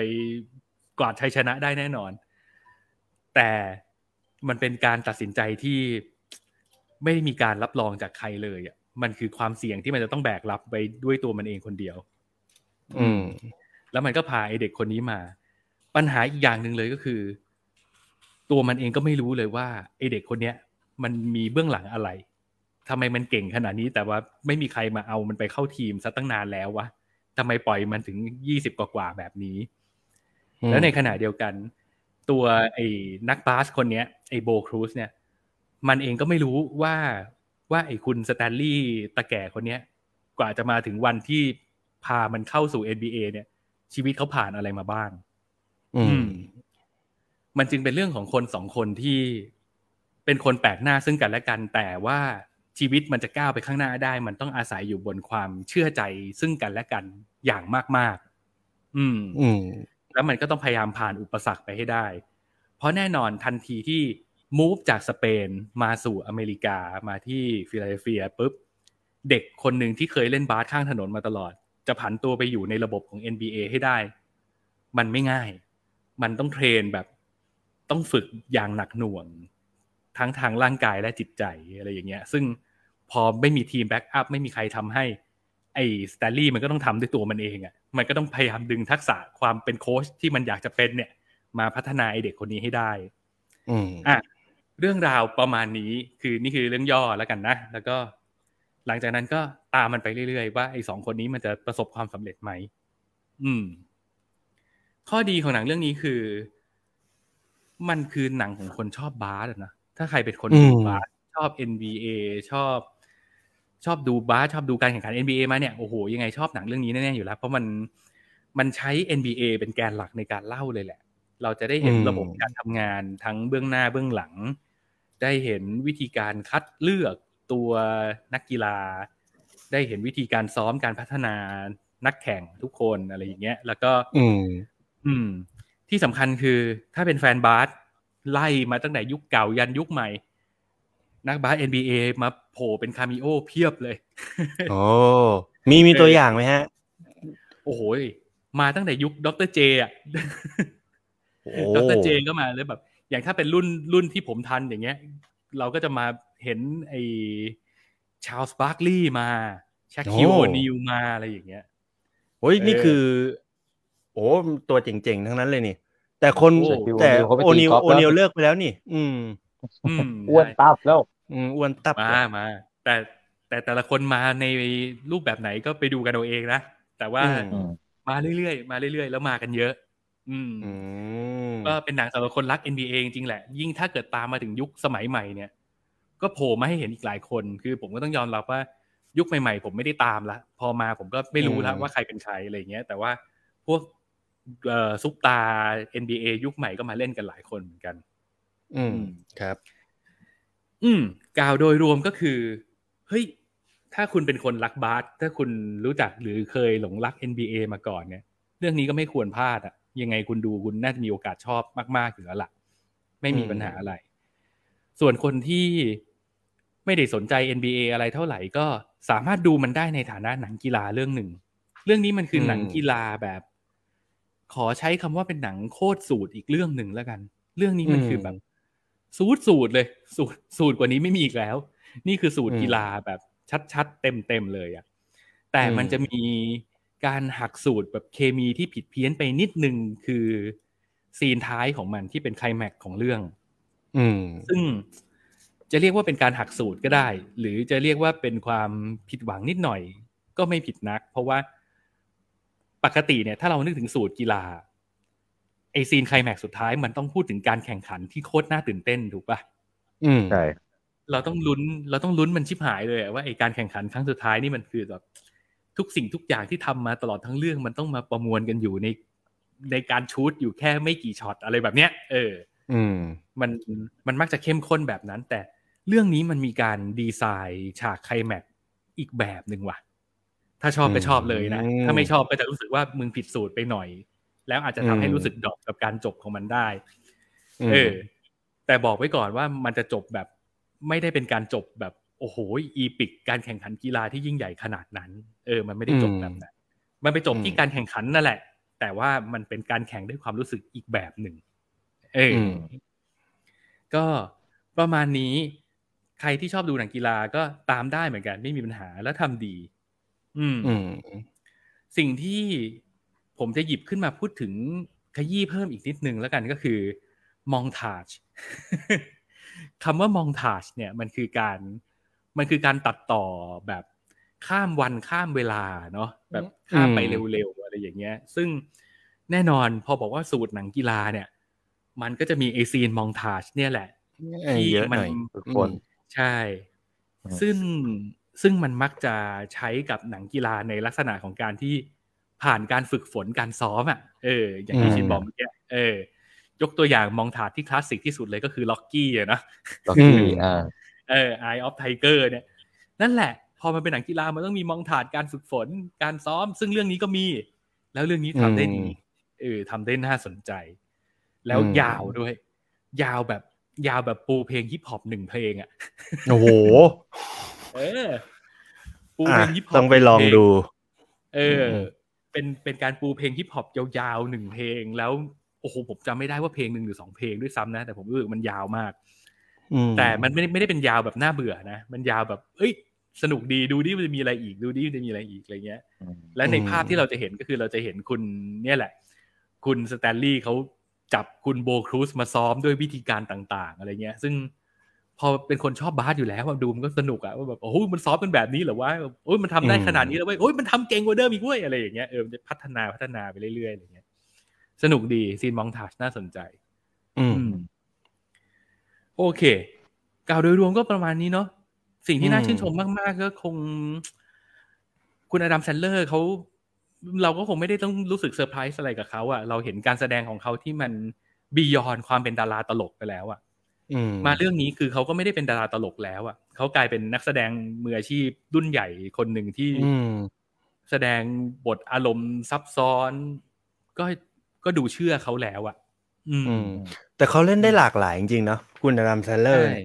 ตลกก็ได้ดราม่าก็ได้ โอ้โหได้หมดเลย มาเรื่องนี้ก็คือเป็นแบบ ตลกก็แบบตลกเบาๆ ตลกยิ้มยิ้มอะตลกแบบรุ่นใหญ่ ไม่ได้มาโชงชางโบ๊ะบ้าอะไรเหมือนเมื่อก่อนแล้วแล้วบทดราม่านี่ก็เอาอยู่ อืม เห็นความเป็นพี่ เห็นความเป็นพ่อ ความเป็นอาจารย์อะไรเงี้ยโอ้โหออกมาเต็มเปี่ยม แล้วก็ตัวโบครูซที่เหมือนกับเป็นพระเอกอีกคนหนึ่งอะนะไอ้นักบาสจากสเปนเนี่ยไอ้เรื่องการแสดงอาจจะไม่ค่อยเท่าไหร่หรอก แต่ว่าเฮ้ยดูแล้วแบบมึงเล่นบาสเก่งจริง ๆ แน่เลยอะ คือเราจะเห็นแบบ เห็นไอ้พวกช็อตแบบ ยิงสามแต้มลงต่อๆกันโดยที่ไม่คัดอะไม่รู้มันซีจีหรือเปล่านะอะไรอย่างเงี้ยแต่แบบแต่อย่างว่าแหละฝรั่งเล่นบาสเก่งจริงไอ้พวกแบบพวกผมเคยดูสารคดีอันหนึ่งที่มันเป็น draft ของ NBA อะพวกแบบ rookie ที่จะเข้า draft NBA อะโอ้โหแต่ละคนแบบอืมเก่งมากอย่างไออะไรนะ ลาเมโล่บอลเออลาเมโล่บอลไอไอเด็กเด็กนรกที่มันอยู่ Hornets ตอนเนี้ย แม่งแบบเก่งแต่เด็กอะ อันนี้ก็คือบ้ามาก บ้าบอมาก อืม อืมพวกนี้มันเหมือนไม่ใช่คน ใช่ ไอลูก้าดอนชิกตอนเนี้ยสามแต้มแม่นกว่าไอสตีเฟนเคอร์รี่แบบโอ้โห บ้าบอมากผมเนี่ยเป็นคนหนึ่งผมสารภาพเลยนะว่าผมเลิกติดตามเลิกดูบาสแบบ เลิกขวนขวายที่จะไปหาดูเนี่ย เพราะการมาถึงไอสตีเฟนเคอร์รี่เนี่ยแหละ มันเก่งไปอะ พอไอเคอร์รี่มันมาแล้วแบบ มันยิงสามแต้มตลอดเวลา แล้วมันก็ยุงยิงลงตลอดเวลาขนาดแล้วมันทำให้การดูบาสมันสนุกน้อยลงสำหรับใช่เราความเป็นแบบ slam dunk มันหายไป พวกแบบพวก แต่มันมันก็จะมีจามอแรนต์ไอตอนเนี้ยไอเด็กแบบเด็กแว้นฝรั่งตอนนี้ที่แบบวิ่งเร็วเป็นกรดเลยอะแล้ว dunk แบบ dunk สวยมากอะจาแลนมอลแลนด์ใช่แล้วแต่ตอนนี้ไอดอนชิกก็มาแทนเคอรี่แล้วนะสามแต้มแม่นเป็นบ้าเลยอะ ขี้โม้ชิบเป๋งเนี่ยอีกบ้าเอ้ยเนี่ยแหละ แล้วพอมันแบบพอมันมีตัวซุปตาร์ยิงสามแต้มแม่นเป็นบ้าเป็นหลังแบบนี้มา มันทำให้เทรนด์ของเกมมันเปลี่ยนไงมันกลายเป็นว่าคนอื่นก็ต้องไปแข่งยิงสามแต้มกับมันอะไอไอพวกเกมวงในมันก็เริ่มแบบน้ำหนักก็จะหายหายไปอะ เออใช่ พวก paint point ก็หายไปหน่อย จะมีบ้างช็อต slam dunk ยังไงก็ต้องมีแหละ แล้วคนที่โตมากับการเล่นบาสแบบมีคาร์ล มาโลนเป็นพระเอกในดวงใจของผมอะไรเงี้ยผมรู้สึกว่าแบบมึงมายิงสามแต้มกันหมดเลยแบบแต่สำหรับผมเนี่ยคิง power forward เกมแน่นคิงเจมส์ก็ยังเป็นที่หนึ่งสำหรับผมดีนะโอ้โหเก่งชิบเป๋งเลยถ้าไม่นับเรื่องเกรียนของเขานะอะโอเค อะ โอเคครับคนรักบาสคนรักหนังกีฬาดูได้ คนติดตามอดัมแซนเลอร์ เคยดูผลงานมาตั้งแต่อุ้ยยุค 90 อะไรเงี้ย มาวันนี้มาดูเขาในรูปแบบที่แสดงแบบในฐานะของการเป็นนักแสดงรุ่นใหญ่มืออาชีพก็ อืม ก็ควรค่าที่จะคุณลองเสียเวลามาดูก็ก็ดีเหมือนกันนะครับ โอเค ก็แนะนำกันไว้อีกหนึ่งเรื่องนะครับ อืมอืมก่อนโอเคจะ ปิดท้ายของเราในวันนี้ผมมีเปรยๆนิดหนึ่งว่า ไม่รู้อืมมีใครเหมือนผมหรือเปล่า ผม หลาย ๆ คนก็คงรู้นะว่าผมเป็นแฟนซีรีส์ Money Heist นะอ๋อมันนี่ไฮส์เกาหลีอ๋ออะเกาหลี ผมชอบ Money Heist สเปนนะเอออมแล้วพอวันนี้มันมี Money Heist เกาหลีมาแล้วนะผมก็แบบเอะลองดูสักหน่อยแล้วกัน อืม โอ้ จบ EP หนึ่งไปด้วยความ อื่นอืมๆตอนนี้ก็ยังเขาตัดสินใจอยู่ อืมเขาบอกว่าถ้าคุณยังไม่เคยดู Money Heist สเปนอะ คุณอืมดูเรื่องนี้ได้ เพราะว่าพล็อตอืมเดียวกันเลย แต่ถ้าสมมุติโอ้โหใครที่เหมือนเด็กเคยดู Money Heist สเปนมาแล้วเนี่ย อืมเขาก็บอกว่าจริง ๆ ก็ดูได้ แต่อย่าคาดหวัง เพราะว่าอืมสุดท้ายแคสบางอย่างมันไม่ได้สักเซสเหมือนของสเปน ใช่อืมแล้ว แปลกใจมากเลยอะ ผมดู EP หนึ่งไปด้วยความรู้สึกอื่นๆ แล้วก็รู้สึกว่าแบบ เฮ้ย ซีรีส์เกาหลีมันมันไม่ควรจะจืดแบบนี้ไม่ใช่เหรือว่าอืมอะไรมันต้องแซบสิทำไมมันใช่แบบอืมจืดๆยังไงก็ด้วยไม่รู้ ด้วยความอืมที่ผมเป็นตัวแอนตี้โตเกียวมันเลยอืมทำให้ผมตัดสินใจง่ายมากที่จะไม่ดูเรื่องนี้เฮ้ยผมจะบอกว่า อะด้วยความที่ผมดู EP หนึ่งมาแล้ว ถือว่าแถมแถมๆแล้วกันทิ้งท้ายสำหรับคืนนี้ ผมจะบอกว่า มันมีความเปลี่ยนแปลงไปจากสเปน เยอะเหมือนกันนะอืมในแง่ของการเซตอัพอืมแล้วหนึ่งในการเปลี่ยนแปลงที่ผมว่าน่าน่าจะสำคัญสำหรับคุณมาก และสำหรับผมด้วยคือเขา set up โตเกียวของเกาหลีอะให้มันดูไม่ได้น่ารำคาญเท่าสเปนแล้วนะอ่าอ่ามันดูเป็นโตเกียวที่มี attitude เว้ยไออืมโตเกียวเกาหลีเนี่ยมันมี attitude มันดูมี มีเหตุมีผล อืมอืมอะอย่างนี้ปูไว้นิดนึงเขาต้องเปลี่ยนชื่อตัวละครด้วยไหมเขาต้องเปลี่ยนเป็นแบบเจจูเป็นโซเป็นอะไรอย่างนี้ด้วยป่ะเฮ้ยใช้ชื่อเดิมเลย เพราะมันคืออ่านามแฝงอยู่แล้วไง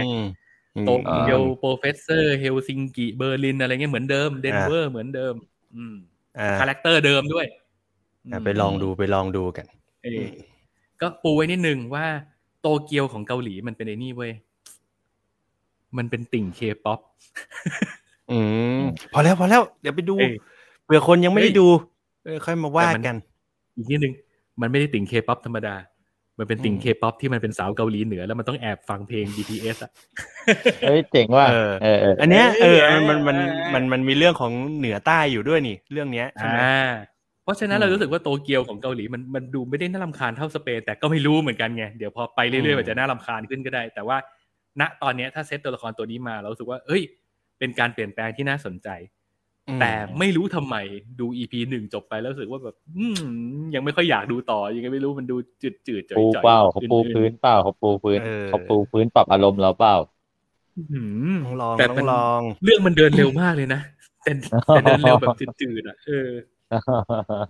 อืมดูอะดีโอเคอัมเบล่า Academy ซีซั่นใหม่ดีกว่า มาแล้ว เออว่ะมเออว่ะมาใกล้ๆกันเลยเดอะบอยซีซั่นใหม่ก็มาแล้วเออโอ้โหเยอะแยะไปหมดลาตอนเนี้ยหลืกิอะอะประมาณโอนี้เคนะประมาณนี้ ถามอืมคุณผู้ฟังแล้วกันว่า ผมควรจะไปดู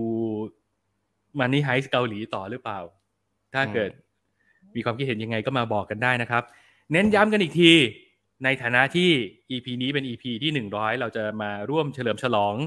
วันเวลาที่ผ่านพ้นไปด้วยความประทับใจร่วมกันนะครับอืมเราอยากจะมีของเล็กๆน้อยๆเพื่อแสดงการขอบคุณคุณผู้ชมคุณผู้ฟังที่ฟังเรามานะครับ ใครที่ได้ฟัง EP นี้ไม่ว่าจะเป็นสดอยู่ตอนนี้หรือทางย้อนหลังนะครับ มาพิมพ์คอมเมนต์บอกกันได้นะจ๊ะอืมมาแสดงตัวมาเช็คชื่อกันหน่อย ถ้าเกิดฟังสดอยู่ตอนนี้พิมพ์คอมเมนต์ไว้ในช่องคอมเมนต์ในคลิปใน Facebook นะครับ ถ้าเกิดฟังย้อนหลัง ไม่ว่าจะทางสตรีมมิ่งพอดแคสต์ใด ๆ ขออนุญาตให้ไปพิมพ์คอมเมนต์ไว้ที่ YouTube นะครับ YouTube ช่อง Wonder Lama ไปเช็คชื่อไว้ในนั้น เราจะตัดโควต้าจบของวันที่ 5 เดือนหน้าเดือนเลยนะ กรกฎาเดือนหน้าเดือนเจ็ดกรกฎากรกฎาเออ